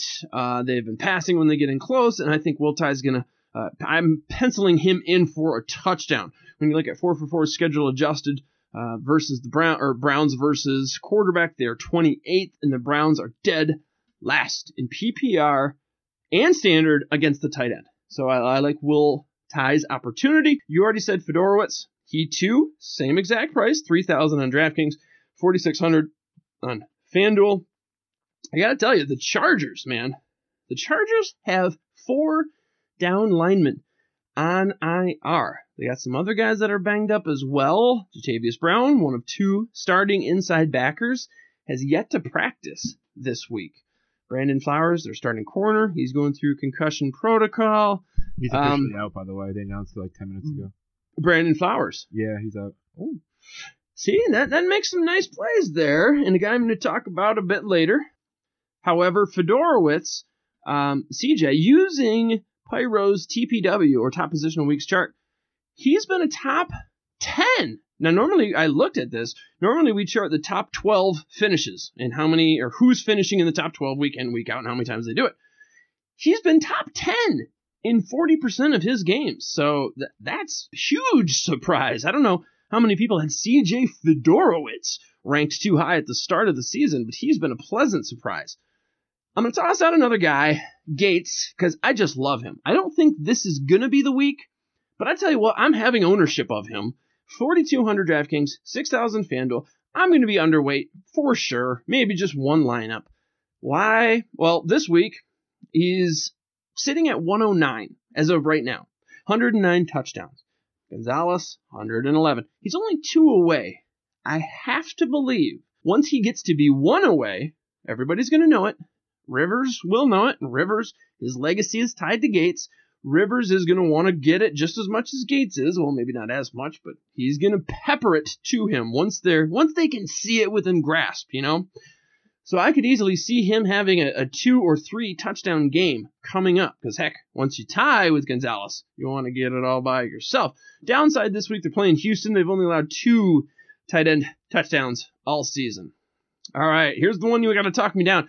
I am liking Olsen this week. I, I had this earlier. He was hot at the beginning, cold as of late. Here's the thing. Faces Oakland. Historically, they're notoriously bad uh, for giving up points against the tight end spot. If you adjust for schedule, as four for four does, I like using that metric, only four teams are more favorable for opposing tight ends in P P R formats. Now, this game opened at forty-eight points. Since then, it's gone up, but uh, Vegas, regardless, expects scoring to be done. The tight end spot, and here's what gets me. Only Witten has more red zone receptions. At a game that is forty-eight over under, you're going to expect several red zone trips. He is the second most targeted um, tight end inside the red zone. What is your hesitation against going with Olsen? Because he's been so cold as of late, or because Carolina's been so rough as of late? I think it's Carolina as a whole, and Olsen's been kind of a casualty. But, I mean, Carolina hasn't really been very good this year, period, offensively. They've had some flashes, but I just feel like it's just a kind of a downward trajectory. They don't have much to play for at this point. There's no way they're winning the division. I just I just think that they're not going to really wait. You know, Olsen has probably a few years left, maybe let's say like three. I just don't really see that they're going to like really push him to, you know, put up these monster games, these monster years when it's not really necessary. They just don't seem that kind of team. So I just I just don't see the reason. I just don't see Olsen doing that much for the rest of the year, to be honest. Not even this this week. I just think it's kind of a year thing that I don't really want to be like. I, if I had him in Dynasty, I would have been so happy to sell him like six weeks ago, um, because his kind of his peak for the season is hit, and now his value just kind of stagnate all the way until next year. And I just feel like for the rest of this year, he's going to be a low end one, high end two at best, and you're going to want to play him every week because he's Greg Olsen. And let's be serious, Greg Olsen's been a really good tight end the past three years or so. So I just I just think it's a trap. Um, I, I just think it's a trap you're gonna get stuck with every week. And I just I don't like those kind of players. I hate that. I hate feeling forced to start someone like DeAndre Hopkins. I hate being forced to trade uh, to to start him every week. That's why I traded him in all my dynasty leagues about six months ago, and I feel awesome about it. Um, Greg Olsen's starting to become that player for like you know in a in a seasonal league. That's what it's feeling like. And I just I don't like to have that in my team. I don't like to start that. I don't like to invest in it. It's just a pain in the ass, to be honest. Well, you got me thinking now. If I were to back off on the Olsen play, and believe me, I want to save that money. Um, I haven't really been able to finagle uh, my two, the two official running backs, and I, and I double-checked this to make sure that you can get them in the lineup. My two official D F S running backs. So if you add up my whole recommended D F S crew, you're going to be able to get it in a lineup. However, I'd like to be able to get some other guys in there. So if my computer would work with me here, there we go. Uh, my two official guys, DeMarco Murray and Ajayi, I would love to be able to kick that up to David Johnson. So if I could save a little bit of coin at the tight end position, I think I would have to pivot down to Martellus Bennett. Now, I got to say, I believe he did not practice yesterday. He's already questionable, as is Gronk, but I think Gronk's going to go.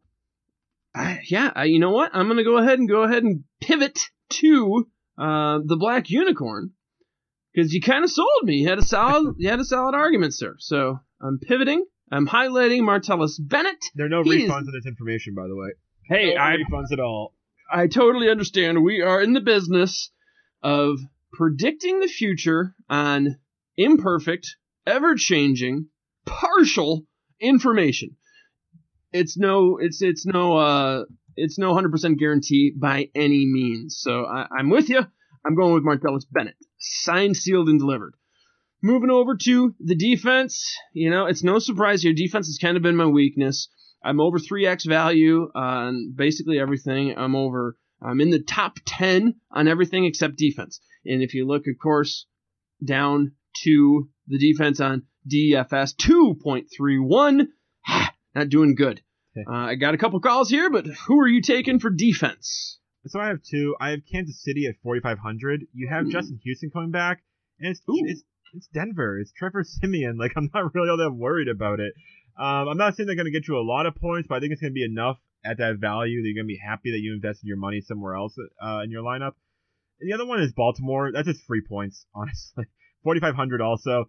Facing Cincinnati with Brandon LaFell and Tyler Boyd as number one and two wide receivers, and no Gio Bernard. I, it, it's these games are low scoring as is. There are usually turnovers. It's tough. It's running football. It's cold. It's Baltimore. I got to go with Baltimore on this one. All right, number one. All right, I like those calls. Uh, I like the Houston um, tidbit. Yep. Uh, Houston returns. I think that's going to be a big factor. Real quick. They have, uh, yeah. no, they have no pass rush without him. We've seen this all season. And he's a game changer. He's one of the best pass rushing linebackers in the league, plain and simple.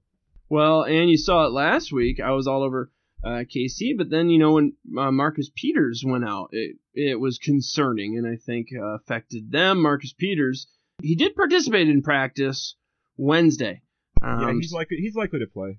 Yeah, still questionable, but I, anytime they're getting in practice that week before, you got to like that. So that's going to be an upswing for, for K C. Nice uh, info there. I've got, well, Buffalo, their most expensive play on DraftKings. So typically, little tip, I like to start with a very expensive defense, one that I really like. And then if I am, once I get down to my flex spot, which is always my last position that I pick, once I get down to my flex spot, if I'm just, you know, five hundred dollars within a guy that I really want, I can come down and adjust the defense. I kind of play a little fast and loose with the quarterback spot. I always have names written down right next to me just in case. Uh, and I like to vary my quarterbacks. I will play more standard running backs and wide receivers. You'll see a lot of my lineups somewhat similar. I'll have a few key running backs, key wide receivers. I vary it more at quarterback and tight end, or I'm sorry, quarterback and defense. Not that I vary a lot on defense, but I got three Buffalo. They're real high end. I'm going to start with them. Jacksonville is Jacksonville. We all know it. That's the deal. Signed, sealed, delivered, boom. Uh, the Giants, forty-eight hundred, thirty-six hundred on DraftKings. So same price on FanDuel. You save two hundred bucks on Giants on DraftKings. Facing Cleveland, as I said, McCown, out of thirty-four quarterbacks, there's only two that cannot pass or have not passed for sixty percent completion rate on aimed throws. So you're even tossing out the spikes and the throwaways. Still can't get it to sixty percent. Uh, Giants, seven-point road favorites. I think that's going to force McCown into some troubling positions that he's perhaps not going to be doing too well in. Garbage time, going to have to throw. Maybe the Giants get some sacks because he's holding out in the pocket too long. Maybe the Giants get some interceptions because of bad decisions. And let me tell you, Cleveland. Cleveland Browns have allowed their quarterback to be hit ninety-two times. As I said last week, didn't check this week, but last week, Oakland, twenty-two. That's an amazing difference. There are only, there are actually, this week, six teams that have allowed less than half the quarterback hits that Cleveland has. That's a huge stat because that's going to play into um, interceptions and fumbles and sacks, all of which you're looking for in the defense. Giants can give you my official call. I'm going to go chalk Tennessee. Uh, talked them up. They're only twenty-eight hundred on DraftKings, forty-five hundred on FanDuel. Once again, no Kyle Long, no uh, Alshon Jeffrey, and we've got Barkley starting, as I said, week seven, forty percent completion rate, two I N Ts, eighty-one passing yards. That is Mister Matt Barkley. Uh, so I'm taking Tennessee as my official pick. Before we bat cleanup here and uh, have some fun with a few calls at the end, I want to get ready for trivia question number four. All right, guys. As I scroll, as I scroll, here we go. Now, as you know, this is a passing league. We've been gearing this way for a while. However, there is just one team, one team that actually runs the ball more than they throw the ball. I'm wondering, again, this is through week eleven, I'm wondering if you can conjure up the team that actually runs more than they throw. You're going to answer that, as you folks at home, in just a moment. Hang with the Pyro Light Podcast. We'll be right back. Welcome back, Pyromaniacs. As you know, the wealth of Pyromaniac podcasts can be found on iTunes, Spreaker, Google Play, Stitcher, Podcast Attic, and Blog Talk Radio. Now, I'm reading reviews at the top of each show. Uh, earlier in the season, we released, or we uh, raffled off, I suppose, three Walter Payton Sweetness limited edition posters. Any reviews given since that date are now going to be entered into our next drawing. So get a review in there. You're going to get it read on the air if it's iTunes. And if you want me to read it on the air, just do a screen grab and then send it on over to Mozambique at pyromaniac dot com. That's on Twitter. I am at Pyromaniac Mo. You can see my email right there. You'll be entered into our next giveaway. And of course, we'll read you on the air if it's on iTunes or if you bring it to my attention. So give us a review if you would, please. All right, guys, before the break, I asked, there is one team out there in this passing league that we have become. There's one team out there that actually runs the ball more than they throw. Can you tell me who this one team is through eleven weeks? Because I actually heard it the other day, because they were playing, it is the Dallas Cowboys. Ooh, I, you swept this. Ding, ding, ding, sir. Um, you know, in, in years past, anybody who has done well, we've given trips to Antigua. and oh, nice. uh, No, not Whoa, wait a minute. Wait a minute. Not Antigua. Not Antigua. Kazakhstan. That's we can get I'll you, go there. We can get you to Kazakhstan on a flight that's going to have sheep and chickens. Whatever. Um, I lived in the Middle East. Are you kidding me? Like, that's not uh, all right. So uh, you don't even need sunblock. It'll be beautiful. Uh, one time it's, we it's gave not very away. Sunny there, to be honest. It's pretty cold. Perfect. Perfect. it'll, it'll be wonderful. We, one time we gave away a cornballer from the uh, Arrested Development show, cool. The Bluth family cornballer. This week, no guarantees, but I just might be able to get my hands on a slightly used fly swatter that we can send your way anytime you like, sir. But done. Uh, yes, I know, right? Slightly used. So it, it's going to attract them, and uh, yeah. we'll never suspect what's coming. Now, I got to say, though, the Cowboys, fifty-one point one five percent. The Bills, they've been there um, most of the season. Even last year, uh, they did that. They held that record. They're really close right now, forty-nine point seven five. Um, the Bengals, whoops, the Bengals have, um, indeed, they've scored a red zone touchdown exactly fifty percent of the time with the run.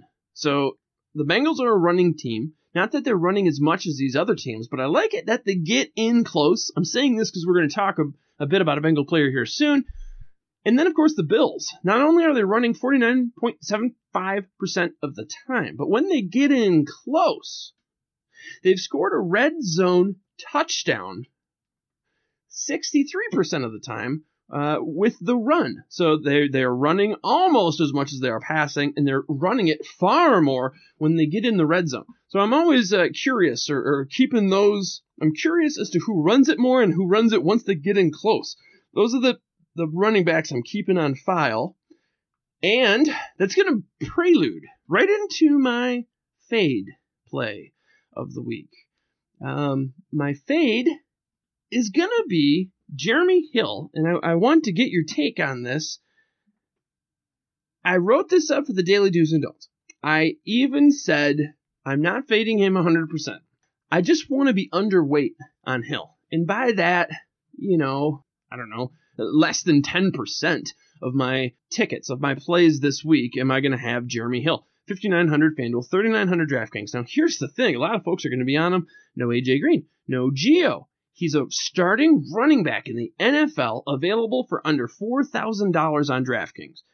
How can you not? Well, one, I kind of want to leverage that popularity. So if a lot of guys are indeed on him and he does not perform, good for me, bad for the rest of the field. So in G P P, I like that a lot of people are going to be on him, and I'm hoping he doesn't do well. That's going to vault me ahead of those players, give me a bit of an advantage over the masses, because situationally, it looks great. How else? Who else are you going to get for that price that's probably going to see that ball that much? My number one reason, Baltimore. There's only one team in the N F L that does not allow at least eighty, per, eighty, I'm sorry, eighty rushing yards per game, and that indeed is Baltimore. seventy-six rushing yards, game in, game out. On DraftKings, there's only one other D out there that gives up fewer points per game to the running back spot. Finally, they're a bit of a funnel D when you adjust for schedule. Using four for four schedule adjusted, Baltimore is the toughest D for opposing backs to face in P P R. Number two in standard, however, against the pass, they rank pretty low. Rank thirtieth in standard, twenty-sixth. And P P R. So in other words, in P P R formats especially, I think people, deep offenses, really look to pass on them because that's the, the chink in the armor. You know, Bilbo Baggins, he, uh, he knew, I believe he saw that soft spot under Smog's belly. Knew there was one way you could stop him. And I think the one way that teams can get at Baltimore is through the air, not the ground. Avoid Jeremy Hill. What do you think about that? Are, are you down with avoiding Hill, even though he's so cheap on DraftKings and he's going to get the ball a lot? There's literally nothing that could happen for this game that would make me want to invest in Jeremy Hill. Like, they lost every part of, you know, target and touch competition, and I still would sit there and go, no, I don't want anything to do with Jeremy Hill. He's just, he doesn't have it. He doesn't have the ability to break away. He doesn't have the skill set necessary to take on a large workload. They know that. They don't trust him to do it. He's like two hundred thirty pounds, and he tries to dance like Shady McCoy. He just doesn't have the skill set necessary to overcome a good defense like Baltimore, and especially not when they have no one to throw to except for Brandon LaFell and Tyler Boyd and Tyler Eifert. Like, that's it. It's not enough to take a, to compensate for what he lacks across the board in athleticism, in production, everything. So I, I don't understand the Jeremy Hill hype that's happening recently. The same thing's happening in Dynasty. I just I just don't get it at all. He's no, no, thank you. The offensive line has been trash for most of this year as well, and that's been one of the strong suits of Cincinnati. So They lose number one wide receiver. They lose, to me, their more talented running back. And their offensive line has been terrible, yet I'm supposed to believe that somehow Hill's going to get better because of this? Yeah, no. If this were two thousand fourteen, second half of the season, I could maybe buy into that. But that team was just fully functional at that point. And, yeah, there's no way Jeremy Hill does better than what he's done now, which is, at best, a low-end wide re- uh, running back, too. Yeah, and even, you know, last week, I know Ezekiel Elliott's Ezekiel Elliott, but Ezekiel, he got ninety-seven yards, but on twenty-five carries. Now, if my math is right, that's less than four yards a carry for arguably the best back right now in, in the N F L. You know, arguably, I'm not here to get an Zeke argument, but I'm just saying if they can stop him and prevent him from getting four yards a carry, I don't think I'm going to get much argument with saying Jeremy Hill is no Ezekiel Elliott, right?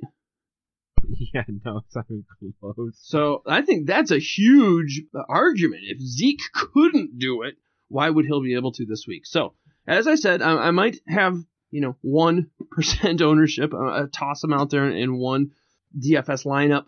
That's it. I really hope other people jump on him. Um, because of the expected perform or the expected workload, and I want to leverage that. Uh, which guy are you fading in D F S this week? Jordy Nelson. He's priced at eight thousand. I mean, he's priced like a top, I think, six wide receiver, and it's just so. Ugh.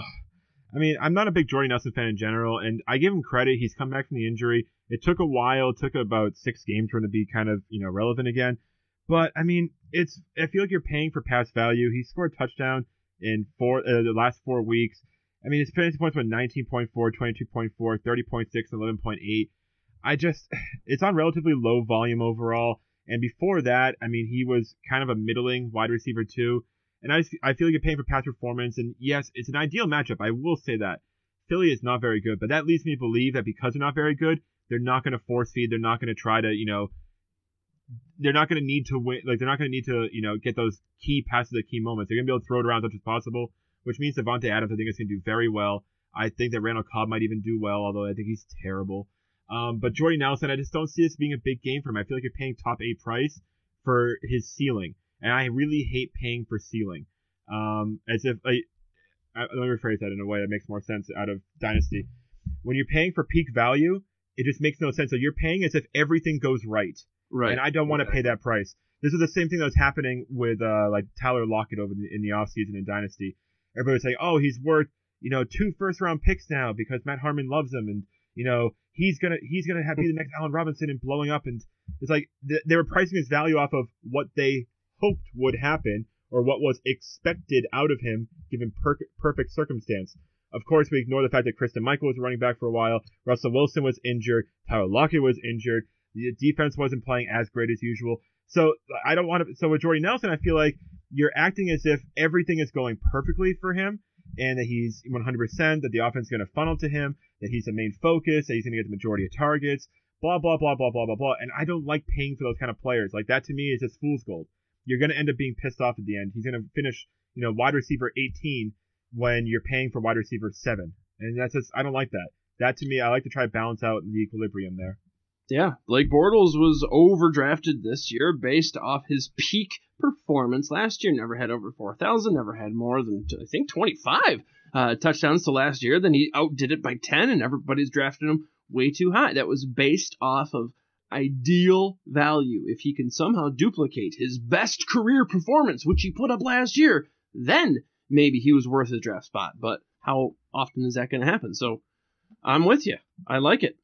How about a stack play? For those DFSers out there, a lot of times people think it has to be quarterback, wide receiver. It doesn't have to be, although, heck, that's usually the case. And sometimes you can even go two, maybe even three wide receivers, the, the Voltron, and, and stack uh, four or five guys on a team. Now, it can also be quarterback, wide receiver, running back. Maybe you do running back defense. So just to let other folks know, it, stacking just means you are either taking advantage of a team, or sometimes you can even game stack and take advantage of a real high-scoring game. Maybe you're getting two or three wide receivers in one game. Maybe they play on both sides of the ball, but you're betting on that high-scoring over-under. You're going for the over kind of game. So that's a stack. You're just taking advantage of something, either a team or a game. Who are you looking to take advantage of in Week twelve, Chris? Who are you stacking? I'm stacking the Raiders. You got Derek Carr, Michael Crabtree, and Latavius Murray. I don't want to invest in Amari Cooper this week in D F S because his price is really high. And really? while he, while he may, he's another, he's like Jordy Nelson. He may give you that value back, but I don't want to invest in it. So for me, I love Michael Crabtree's value. I'm not in, I'm not thrilled with Latavius Murray's value. It's okay. Derek Carr, seventy-nine hundred. I feel like with the three of them, if you want to put them together, I would get that completely. I feel like it's going to give you a good foundation. It's going to give you a good solid block. I'm not so sure. Like, it really depends on, I think, the type of play that you're doing. If you're trying to stand out a little bit, this might be the way to go with it.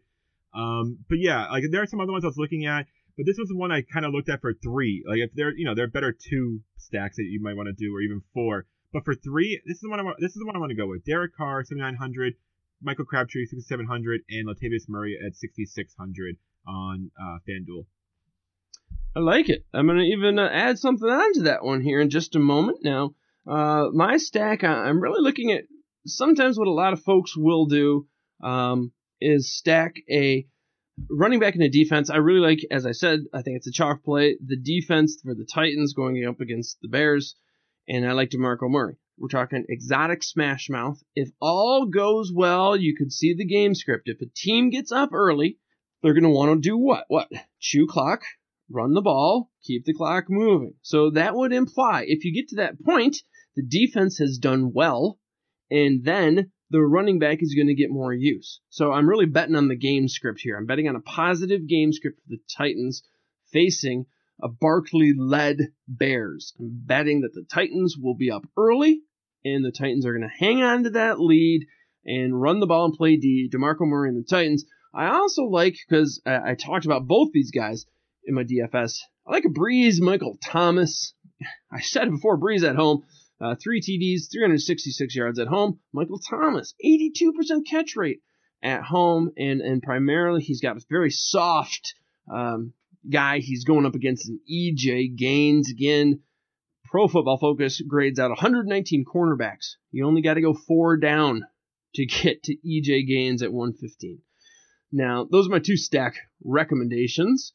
For the What You Talking About, Willis, I got three, and I'm going to kick it off. Now, just to, if you're new to the show, welcome. And uh, What You Talking About, Willis? This is the sort of the double take. Like, what?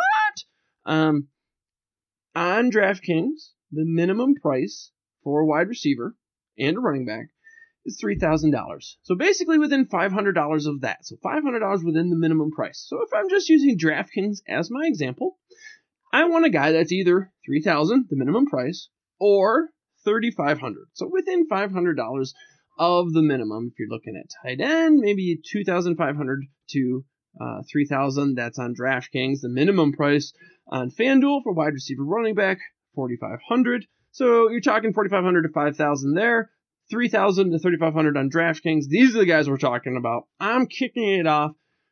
Going to give you that quadruple stack. You said Carr, Crab, Latavius. I like Seth Roberts for three thousand dollars. One, it's going to allow me to get some of those running backs I was talking about.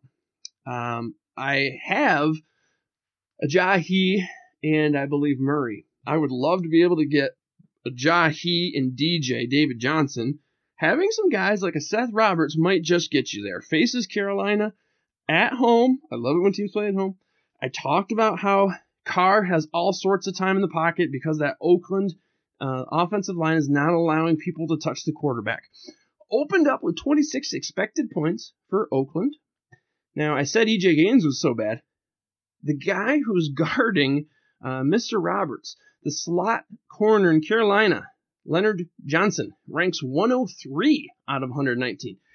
Now, Carolina versus wide receiver threes. They've allowed Brandon Coleman a touchdown. Now, depending on which one you want to call a wide receiver three, John Brown or J J Nelson, difficult to call, but it doesn't matter. John Brown scored a T D. J J Nelson scored two against this Carolina team. Aldrick Robinson scored a T D. So they've been a little susceptible to wide receiver threes. I like me some Seth Roberts in this game. You got two more to roll out, but who do you have for the What You Talking About, Willis, bottom dollar price pick? All right, so I got two. My first one up is actually Alex Collins at forty-five hundred. C J Process is now injured. Alex Collins is a clear-cut number two in Seattle. And this is still Rawls' only second week back. he's a solid college producer. He's not a great athlete, but he could get some goal line play. He might even get a touchdown. So that's a, that's a simple one for me. If you're just looking for like that shot in the dark kind of play, I like Alex Collins this week. My other one is actually Paul Perkins, who is a player I really do not like in any way possible. I think that he's the worst running back in New York, and I think he's the worst at everything he does. And I, but for four thousand five hundred dollars against the Browns, there's a very decent chance that the the Giants realize that Rashad Jennings has like a ticking time clock, that he can only play well for about seven games a year. And I might, they, they might want to save that for not Cleveland, and they might actually want to yeah. give Paul Perkins some run here because they want to see what they have in him, because it's a very likely scenario that the Giants go running back in two thousand seventeen, and that, I think they should. And if they do so, they're gonna have if they if they're gonna do that, they need to at least make sure that Paul Perkins is not their future. And I think they're gonna give him some play around against good de- uh, against bad defenses, so they can say, "Hey, Paul, you sucked. You didn't you couldn't even beat up on Cleveland, so that's why we're gonna draft somebody else." Not that they have to justify themselves to Paul Perkins of all players, but you understand my point.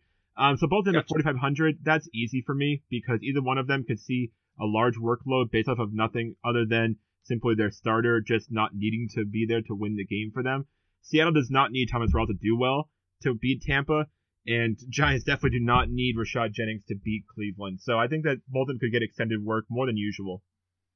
All right, so we've got uh, two from you. I've already laid down the one, Seth Roberts. I'm going to lay down two more. Another uh, Seattle play, Kurtz. Kurtz, is he's just another guy. Uh, I watched all of his um, looks, or I guess his targets, last year. So for two thousand fifteen, saw every ball thrown at him. I sat down and watched all of Lockett's as well. I'm here to tell you Lockett is definitely better. Curse seems like just a guy. Never, never do I remember one play where after the catch, he did something that made me, you know, jaw, drop my jaw or look twice or even didn't even do that. But three thousand min price DraftKings, Seattle expected to score over twenty-five points going against Tampa.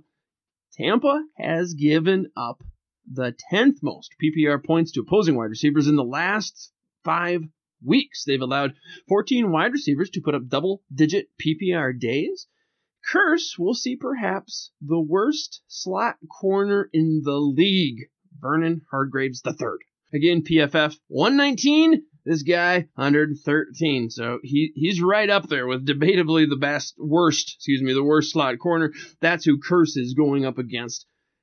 I also got to tell you, Braxton Miller, he is uh, my official call here because if you want to get in the lineup that I recommended from D F S, you got to have a cheap guy to do it, Braxton Miller, although I might even rotate some Seth uh, some Seth Roberts in there, but Braxton Miller is my official pick. three thousand, so he's minimum on both sites. Home to San Diego, and again, here is my bullet.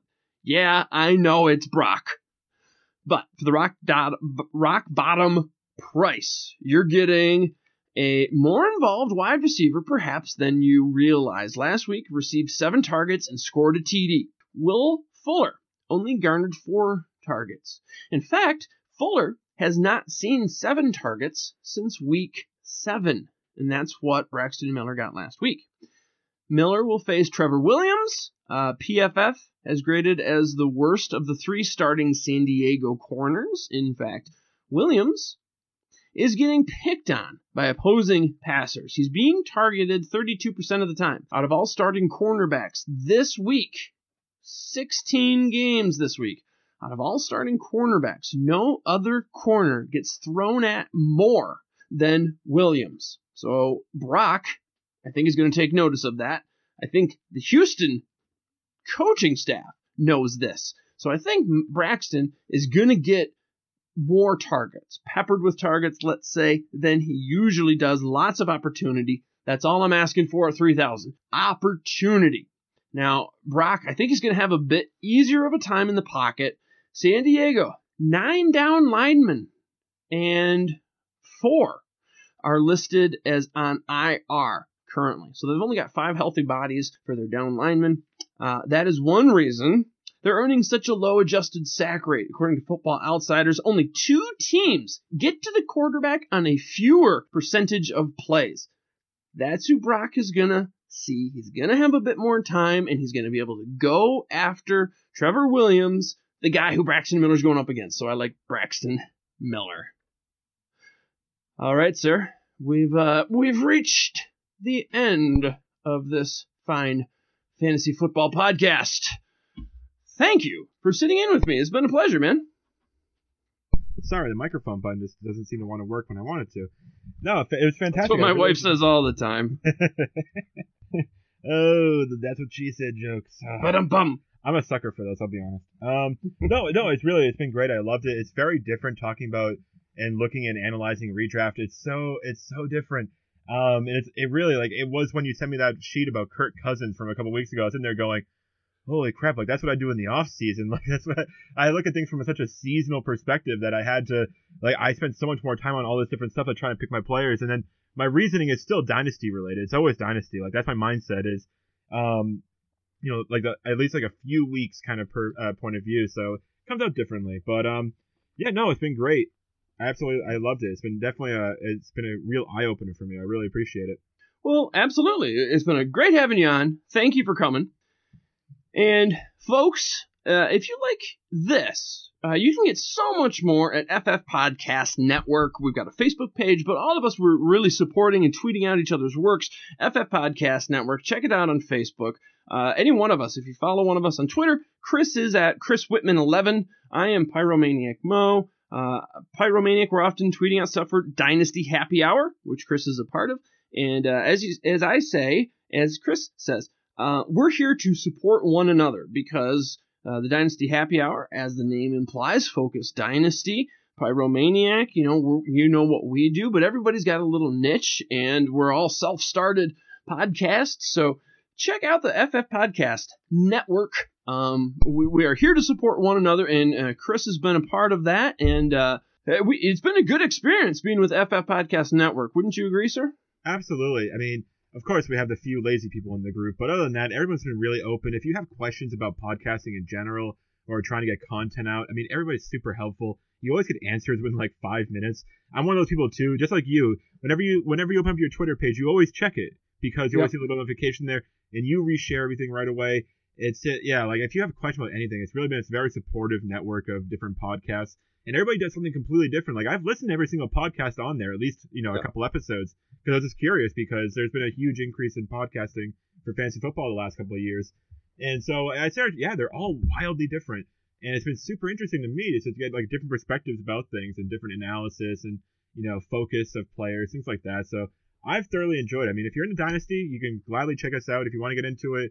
It's one of the, you know, one of the more popular forms of fantasy football that's going on now. People are trying to really get into it, just like Superflex. It's kind of like that growing trend.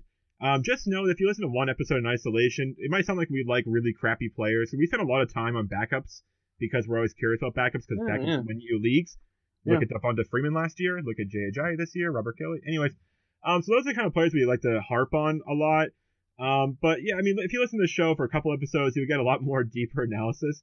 Um, but yeah, we do like to focus on, you know, the number twos and threes on teams because, you know, or the, you know, rising players or growing trends over a longer period of time.